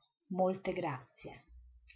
Questa è una conferenza che appunto abbiamo letto una conferenza che Srila Prabhupada ha fatto ripeto eh, questa è stata fatta a Londra nell'agosto del 1973 quindi è molto importante quello che abbiamo letto perché in questa conferenza Prabhupada ha spiegato che cos'è la reincarnazione, che poi comunque riascolteremo perché in molte parti credo che verrà eh, rispiegata in, maniera ancora più ampia.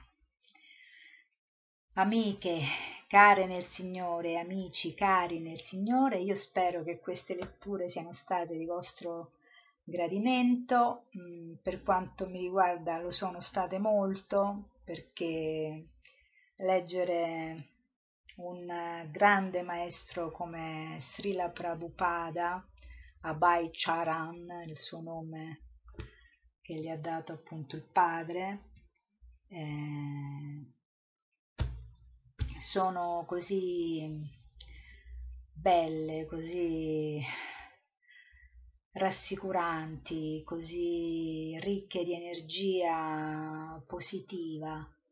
E se anche uno si sente un po' così strano, no? Io per esempio ieri sono stata molto male eh, psicologicamente, anche fisicamente perché ho avuto dei problemi pure fisici, eh, sempre relativi a quel fatto della pressione no? che vi ho raccontato nell'altro video. E, però ascoltando queste parole eh, adesso che le ho ascoltate insieme a voi in questo momento eh, mi sento molto bene e lo spero anche per voi e che questa bella, piacevole sensazione eh, spero che ci rimanga eh, addosso per tutto l'arco almeno di questa giornata.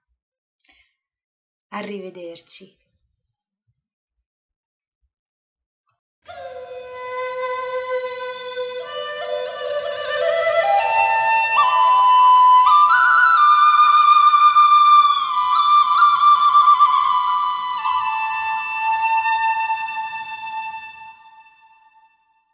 For confidence in your financial plan, look for a CFP professional. When your financial advisor earns the CFP certification, it means he or she is trained to provide ethical financial planning across a holistic range of topics, from retirement and investing to taxes and estate planning, all in your best interest. So, with a CFP professional, you'll feel confident in your financial plan today and tomorrow. Three letters do make a difference. Visit letsmakeaplan.org to find your CFP professional. Is your savings just sitting there? Well, put it to work. A premium online savings account from PenFed earns way more than the national average, so you can get your savings working on earning you a vacation, or a new kitchen, or that fancy exercise mirror.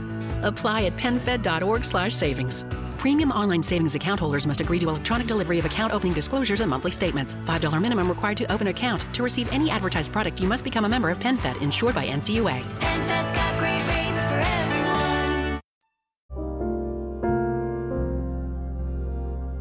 Stai ascoltando Radio Vrinda.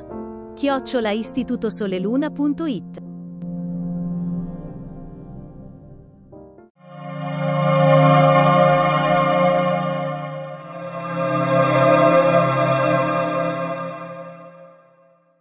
It's time to get your checking account to zero with free checking from PenFed. That's zero ATM fees, zero balance requirements, and zero time spent waiting for your paycheck to direct deposit because you can receive it up to one day early. Open your account with just $25 and see how big zero can be. Apply online today at penfed.org slash free checking. Early direct deposit eligibility may vary between pay periods and timing of payer's funding. To receive any advertised product, you must become a member of PenFed, insured by NCUA. PenFed's got great rates for everyone. It's beginning to feel a lot like summer, and the Home Depot has savings on everything you need to get it started this Memorial Day. Step up your grill game with propane griddles from NextGrill for the perfect smash burger. Then feast with your friends and family around a new patio set from Hampton Bay. However, you plan to kick off summer, the Home Depot has savings on everything you need to do it right. Feels like Memorial Day at the Home Depot. How doers get more done.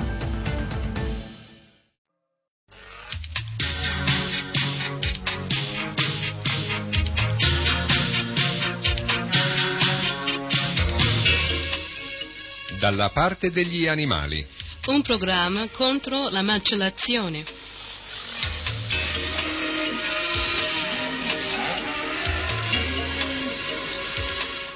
Contro la vivisezione.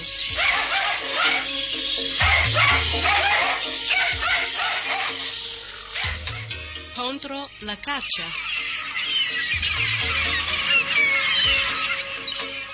Contro qualsiasi violenza sugli animali.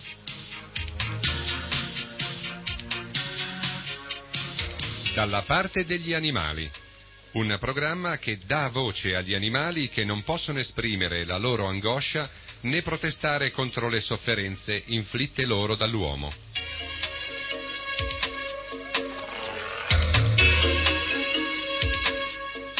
Dalla parte degli animali. A cura di Sarasvati Dasi.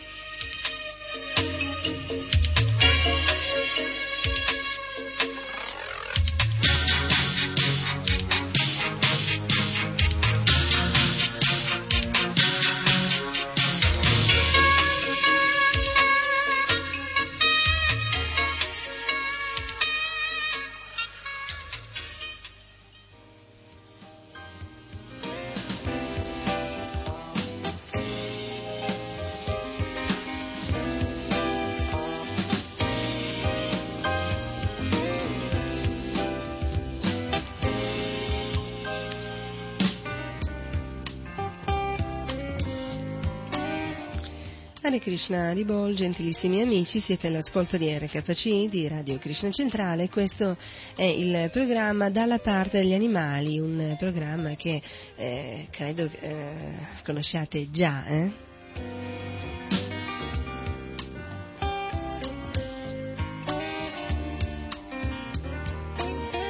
Io non so quanti di voi sono nuovi radioascoltatori, comunque ai carissimi nostri vecchi, eh, diciamo radioascoltatori, un calorissimo Hare Krishna da Sarasvati Dasi e naturalmente a chi è eh, un nuovo eh, radioascoltatore un calorissimo Hare Krishna lo stesso, eh, perché è giusto incoraggiare tutti. Allora, se tu sei un radioascoltatore, ti sei appena sintonizzato su RKC Radio Krishna Centrale, benvenuto all'ascolto di questo programma.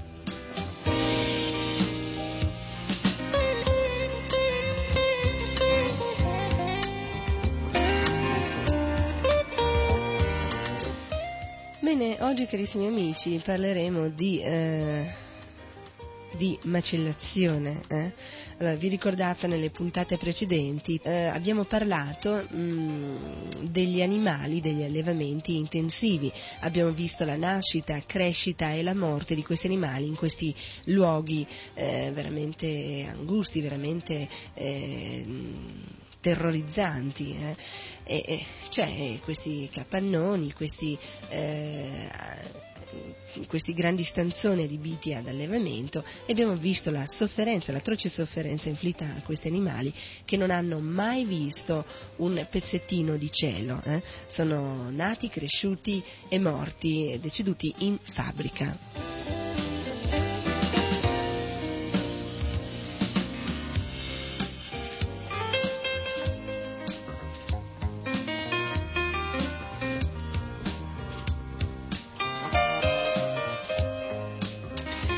Abbiamo così eh, parlato e visto cosa succede eh, eh, a questi animali e abbiamo anche saputo qualcosa in più sulla macellazione. Adesso parleremo eh, di un altro tipo di macellazione. Abbiamo parlato della mucca, eh, di questi animali eh, uccisi, squartati, tagliati e venduti a pezzi nelle macellerie, nei supermarket.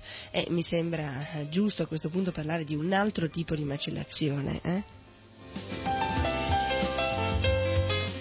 la macellazione del toro eh, o corrida. Naturalmente quando si parla di corrida si parla di Spagna, anche se la corrida eh, non interessa solo questo luogo, eh, ma eh, purtroppo eh, interessa anche altri luoghi, anche in Italia, si pensa addirittura a Venezia, di eh, mh, instaurare la corrida nel periodo eh, così, di carnevale, in un determinato periodo particolare. E non solo parleremo di corrida, ma parleremo anche di tante altre feste sadiche nelle quali si torturano e si uccidono tanti animali, ehm, tipo anche eh, vitellini, eh, le mucche, mucche da latte ehm, e tanti altri animali come i conigli, come le oche le lepri. La Spagna è diventata in questi ultimi anni teatro di eh, grandi oscenità nei confronti degli animali.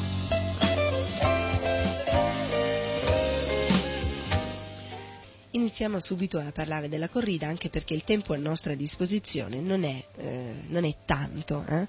Allora, 30 minuti trascorrono molto velocemente, quindi parliamo immediatamente della corrida e delle altre feste barbare.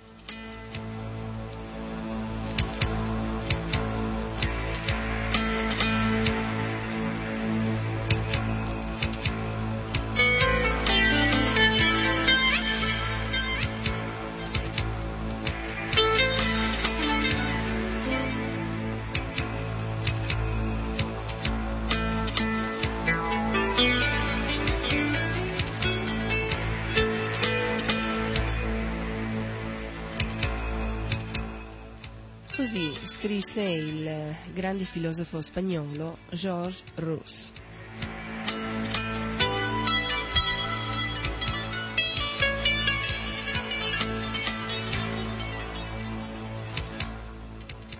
La corrida si presenta come uno spettacolo coreografico, la musica, l'entrata dei protagonisti, i vestitini ricamati dei toreri mirano a rendere gradevoli la tortura e la morte, a far sì che si passi sopra l'aspetto più sordido, più tragico, più orribile e più doloroso dello spettacolo, il quale non è altro se non la visione di un'agonia.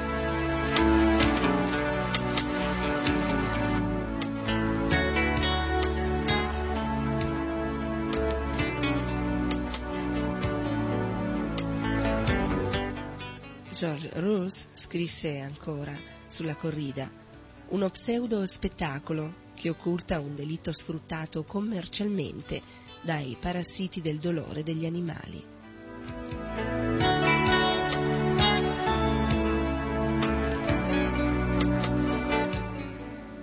Egli continua, è nostro dovere mettere in evidenza la terribile, atroce agonia dei tori nell'arena, l'atteggiamento grottesco e vandalico dei suoi carnefici e il grado di ignoranza e di insensibilità di un pubblico che, al di sotto dei più elementari principi della civiltà, si entusiasma alla vista di un martirio.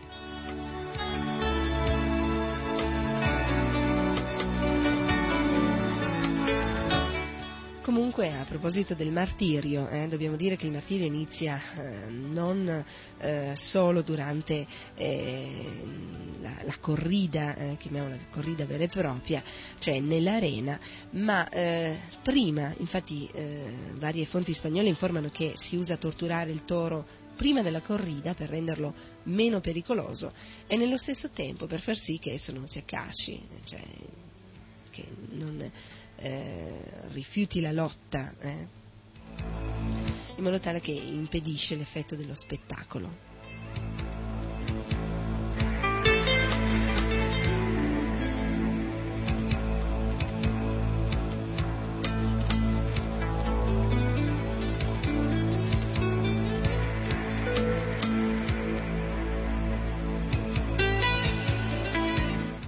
Vediamo un po' cosa avviene eh, prima eh, della corrida. Allora, molto spesso eh, usano della vaselina eh, che spalmano negli occhi del toro per annebbiargli la vista, eh, oppure usano del cotone o della stoppa mh, per, eh, che viene introdotta nelle narici e nella gola per rendergli difficile la respirazione. Eh, si usa battere l'animale sulle reni con delle tavole o dei sacchetti di sabbia che non lasciano tracce per indebolirlo. Della trementina gli viene spalmata sulle zampe in modo che queste li brucino ed egli non possa star fermo. Eh, in altri casi le corna gli vengono limate per diminuire le sue difese. Eh, addirittura ehm, esistono delle persone che infilzano un ago e, poi glielo spezzano nei testicoli in modo che egli non possa lasciarsi cadere a terra. Una volta che l'animale è entrato nell'arena, i picadores, eh, si chiamano proprio così, stando a cavallo con delle lance, gli spezzano i muscoli del collo per impedirgli di eh, muovere rapidamente la testa e così difendersi con eh, le corna.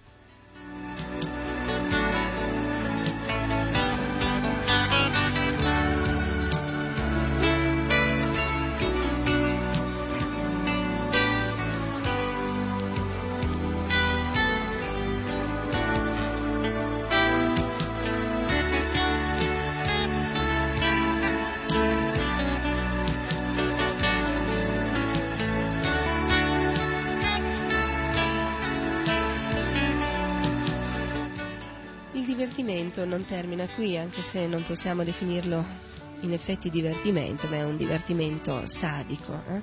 Infatti eh, vengono conficcati nel dorso del toro per aizzarlo e dissanguarlo anche degli orribili arpioni chiamati, eh, fra virgolette, gentilmente eh, banderillas, piccole bandiere.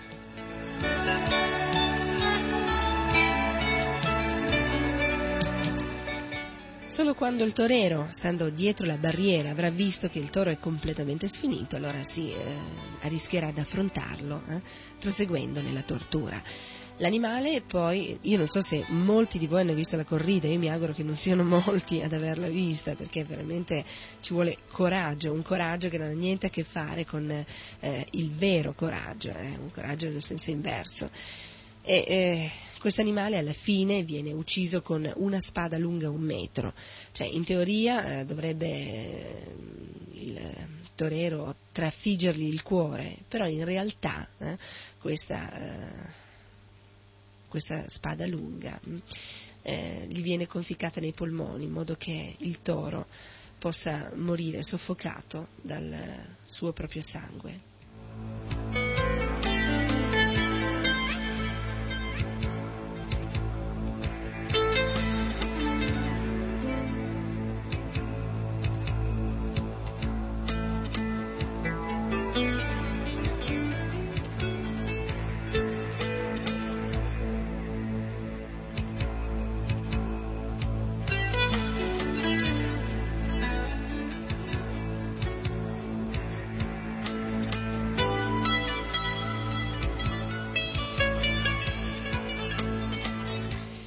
Legge dal Diario de Granada del 28 settembre dell'85, quindi di poco tempo fa, eh, e dal Volontino eh, dell'Associazione per la difesa dei diritti degli animali di Barcellona.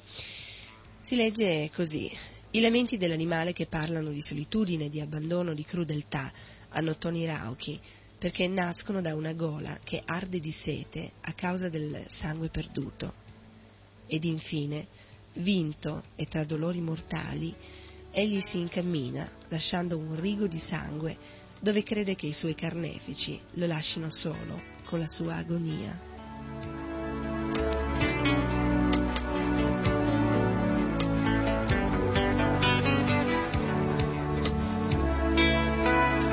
Alle volte in Spagna, per rendere ancora più eh, entusiasmante lo spettacolo, eh, eh, la corrida avviene non solo con i tori ma anche con i cavalli. eh.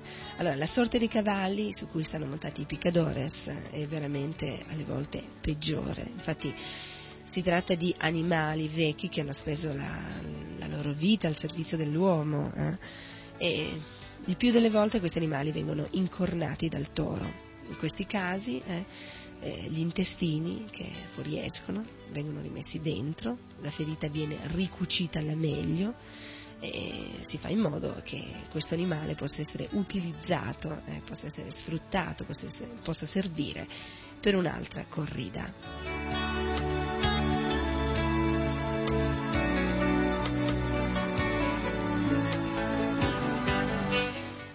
Dalla lettera di uno spagnolo a tutte le persone civili di George Ross è scritto Nel maggio dell'85 a Madrid, durante le feste in onore di Santi Isidro, essendo un cavallo stato ferito e gettato a terra, poiché nonostante le bastonate non riuscivano a farlo rialzare, hanno dato fuoco a dei giornali e gli hanno bruciato i genitali. La cosa è stata trasmessa alla radio e alla televisione. I nostri corrispondenti spagnoli affermano che non è la prima volta che questo accade.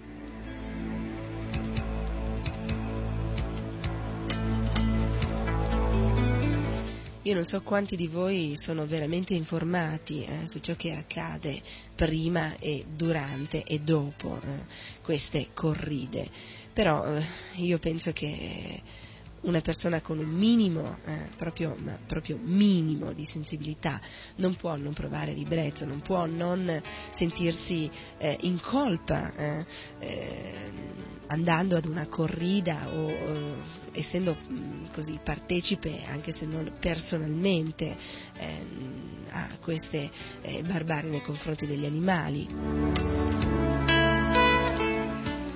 Purtroppo non c'è speranza che questi animali abbiano una morte rapida, infatti eh, nella maggior parte dei casi questi animali muoiono eh, nell'arena trascinandosi le budella sulla sabbia eh, e affinché non infastidiscano gli spettatori con i loro nitriti vengono tagliate anche le corde vocali.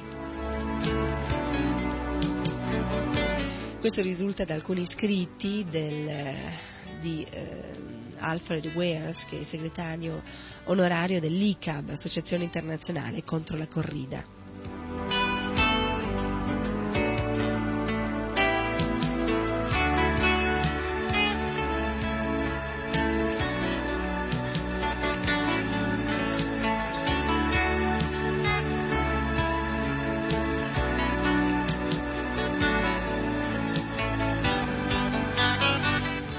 È veramente assurdo pensare che questo faccia evolvere un paese. Come si può utilizzare degli animali solo per uno scopo così eh, crudele, per un divertimento? Ma come si fa a chiamare divertimento il sadismo? Eh?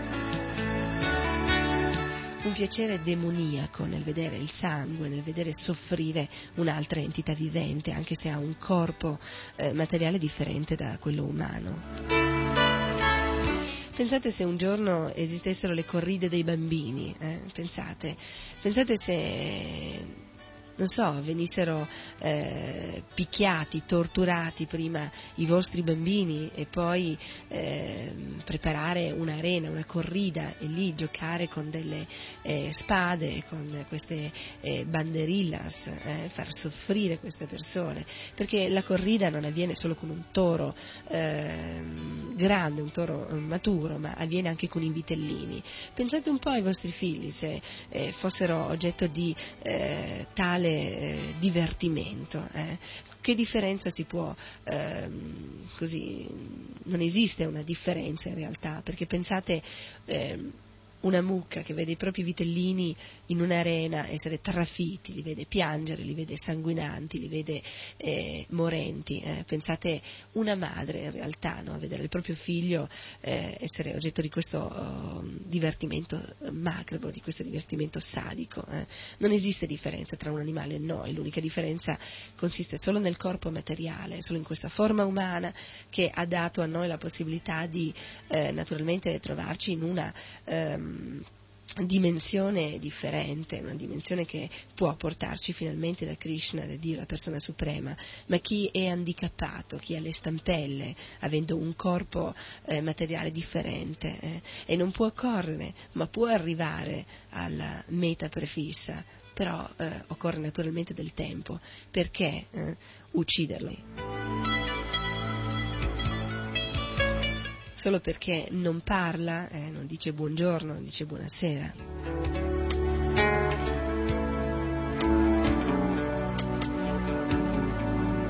Comunque siamo, fra virgolette, sulla buona strada, nel senso che Kali Yuga è avanzato, questa età di discordia e di ipocrisia. Quindi, carissimi amici, se veramente vogliamo migliorare questa società eh, dobbiamo fare veramente qualcosa per eh, salvare questi, questi, animali, salvare queste entità viventi. Iniziamo con la corrida. Molti dicono, beh, io non vado a vedere la corrida, eh, quindi eh, non sono partecipe dell'uccisione del toro, ma in realtà eh, chiunque eh, si mm, nasconde dietro a dei paraventi solo per pigrizia, in effetti collabora, collabora con l'uccisione di questi animali.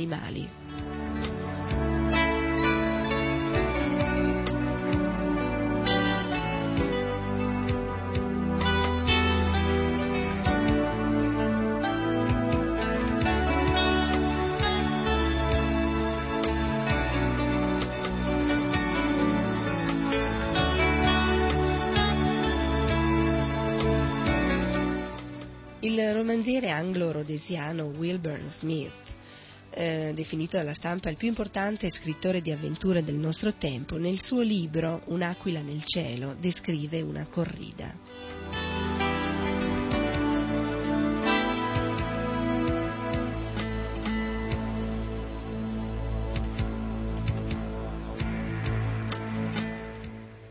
Gli spettatori affluivano a sciami, riempendo una fila dopo l'altra di facce bianche, avide, eccitate dalla musica.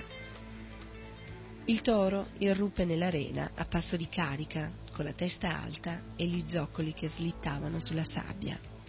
Era bello, nero, lustro. La muscolatura del collo e delle gambe si gonfiava ogni volta che, con uno scatto, girava la testa da una parte e dall'altra. Ad un tratto, annunciato dalle trombe, apparve un povero cavallo vecchio, dal collo scarno e dalla pelle rugosa, con un occhio coperto in modo che non potesse vedere il toro. Goffo, sotto le sue imbottiture, troppo fragile per portare sul dorso il grosso uomo dai gambali di ferro, fu fatto avanzare nell'arena verso il toro. Il picador si chinò su quest'ultimo, perforandogli e lacerandogli il dorso con la lancia, pesando sull'acciaio con tutto il proprio peso, finché il sangue non sgorgò in un'ondata, colando dalle zampe del toro sulla sabbia. Infuriato dal dolore, l'animale caricò le imbottiture che coprivano i fianchi del cavallo, che si sollevarono rapidamente come un sipario. Il toro fu addosso al povero corpo, colpendolo con le corna. Il ventre del cavallo si aprì, facendo esplodere gli intestini purpurei e rosei, che rimasero a penzolare sulla sabbia. Mi sentì la bocca secca per l'orrore, mentre intorno la folla esplodeva in un boato avido di sangue. Il cavallo crollò a terra. Lo frustarono, torcendogli la coda e strizzandogli i testicoli, costringendolo ad alzarsi. Esso rimase rito sulle zampe, tutto tremante. Poi lo batterono ancora per farlo muovere. L'animale uscì dall'arena, trascinandosi dietro le budella. Indi si misero all'opera con il toro, demolendolo lentamente, fino a ridurre la magnifica bestia in un ammasso brancolante di carne sudata e sanguinante, chiazzata di schiuma densa, soffiata dai polmoni torturati. Avrei voluto urlare che la smettessero, ma sentivo male allo stomaco ed ero immobilizzato da un senso di colpa. Mi sentivo complice, con la mia presenza ed il mio denaro, di quello sceno rituale. Rimasi in silenzio finché il toro si venne a trovare al centro dell'arena, a testa china, con le narici che quasi toccavano la sabbia, mentre sangue e schiuma gli colavano dal naso e dalla bocca aperta. Il rantolo rauco del suo respiro arrivava fino a me, anche tra le urla della folla impazzita. Le sue gambe ebbero un cedimento ed egli emise una scarica di sterco liquido. Mi sembrò l'umiliazione definitiva e mi trovai a mormorare No, no, basta, per favore. Poi l'uomo, dal vestito luccicante e dalle scarpine da ballo, arrivò per porre fine al tutto, e la punta della spada colpì l'osso. La lama si inarcò e volò via nel sole, mentre il toro ansimava ed emetteva dense gocce di sangue.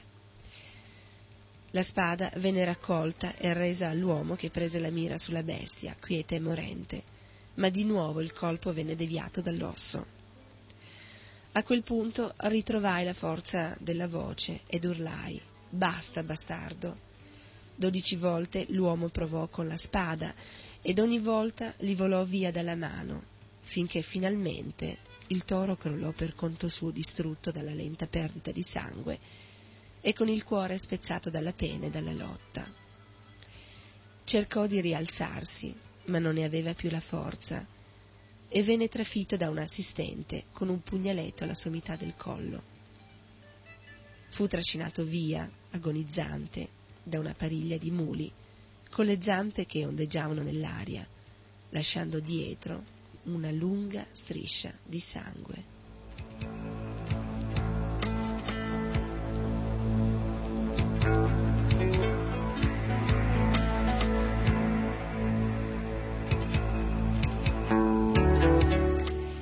Chi fosse interessato a conoscere veramente come stanno le cose eh, durante queste corride, eh, cosa avviene al toro, che cosa eh, succede alla gente che assiste con una, eh, un'aria felice, apparentemente felice.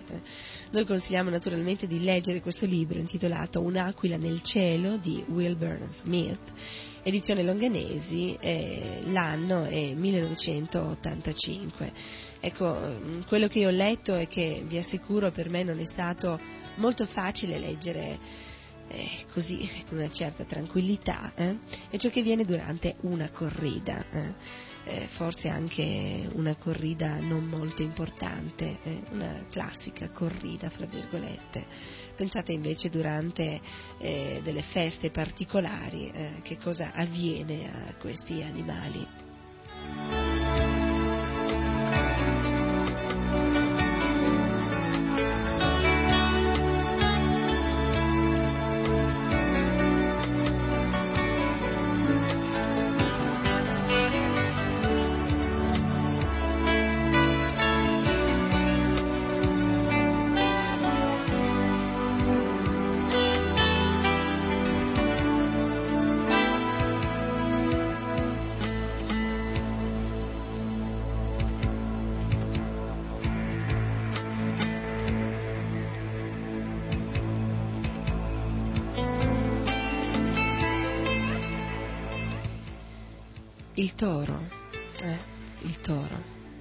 Che può aiutare l'uomo a arare i campi. Paragonabile anche al, al padre. E come viene ridotto questo animale? eh? Viene umiliato, ucciso, prima torturato, seviziato, eh, umiliato davanti a una folla inumana e alla fine ucciso e anche mangiato. Questa è la dimostrazione di come Kali Yuga, quest'età di discordia e di ipocrisia, sia avanzata in una maniera eh, veramente mm, sorprendente.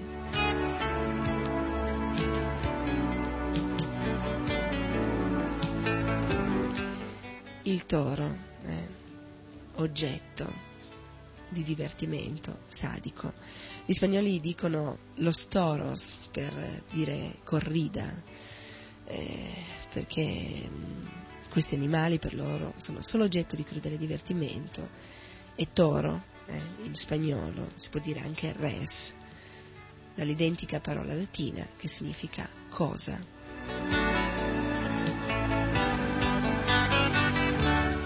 Ecco cosa è diventato in Caliuga il toro per le menti depravate degli uomini, una cosa.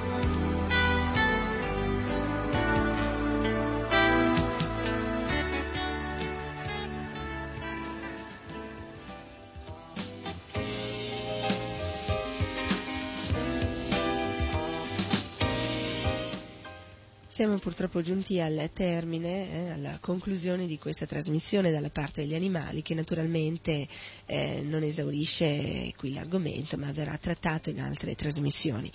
Io, Sarasvati Dasi, vi do appuntamento eh, alla prossima puntata di Dalla parte degli animali. Naturalmente ringrazio tutti voi che siete all'ascolto e eh, vi comunico che siamo sempre disposti ad accettare i vostri aiuti. Se voi desiderate collaborare per aiutare questi animali, allora scrivete, muovetevi anche voi, eh, noi siamo dalla vostra parte, aiutateci, eh, aiutateci a far sì che questo, eh, questa sofferenza crudele inflitta agli animali possa eh, diminuire.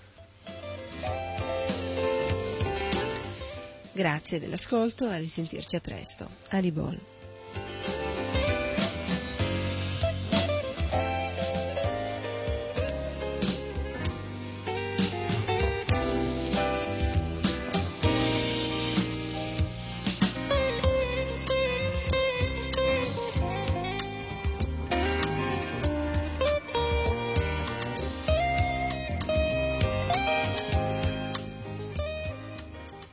RKC vi ha presentato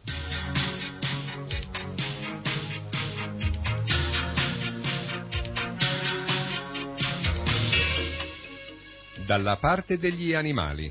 Un programma contro la macellazione.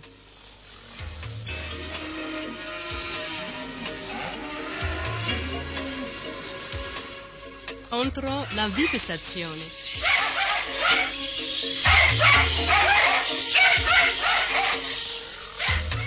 Contro la caccia.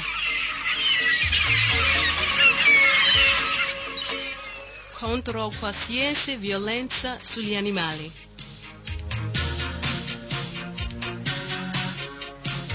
Dalla parte degli animali. Un programma che dà voce agli animali che non possono esprimere la loro angoscia né protestare contro le sofferenze inflitte loro dall'uomo.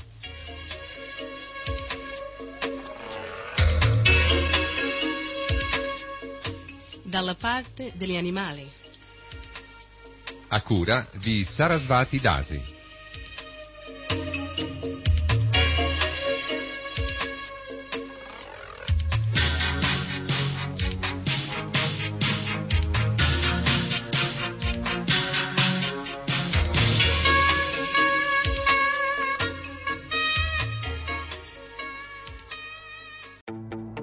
It's beginning to feel a lot like summer, and the Home Depot has savings on everything you need to get it started this Memorial Day. Step up your grill game with propane griddles from Next Grill for the perfect smash burger. Then feast with your friends and family around a new patio set from Hampton Bay. However, you plan to kick off summer, the Home Depot has savings on everything you need to do it right. Feels like Memorial Day at the Home Depot. How doers get more done. It's official, summer is almost here. The sun is getting brighter, the days are getting longer, and your yard is ready for some love. Make sure your flower beds and bushes can handle the heat with special savings on Earthgrow mulch. Keep the sun off your soil and water in the ground, plus add a fun pop of color that will last up to 12 months. Hurry in. Earthgrow mulch, 5 bags for just 10 bucks. Feels like Memorial Day at the Home Depot. How doers get more done. Valid May 19th to 30th. In store only. Color selection varies by store. Limit 75 per customer.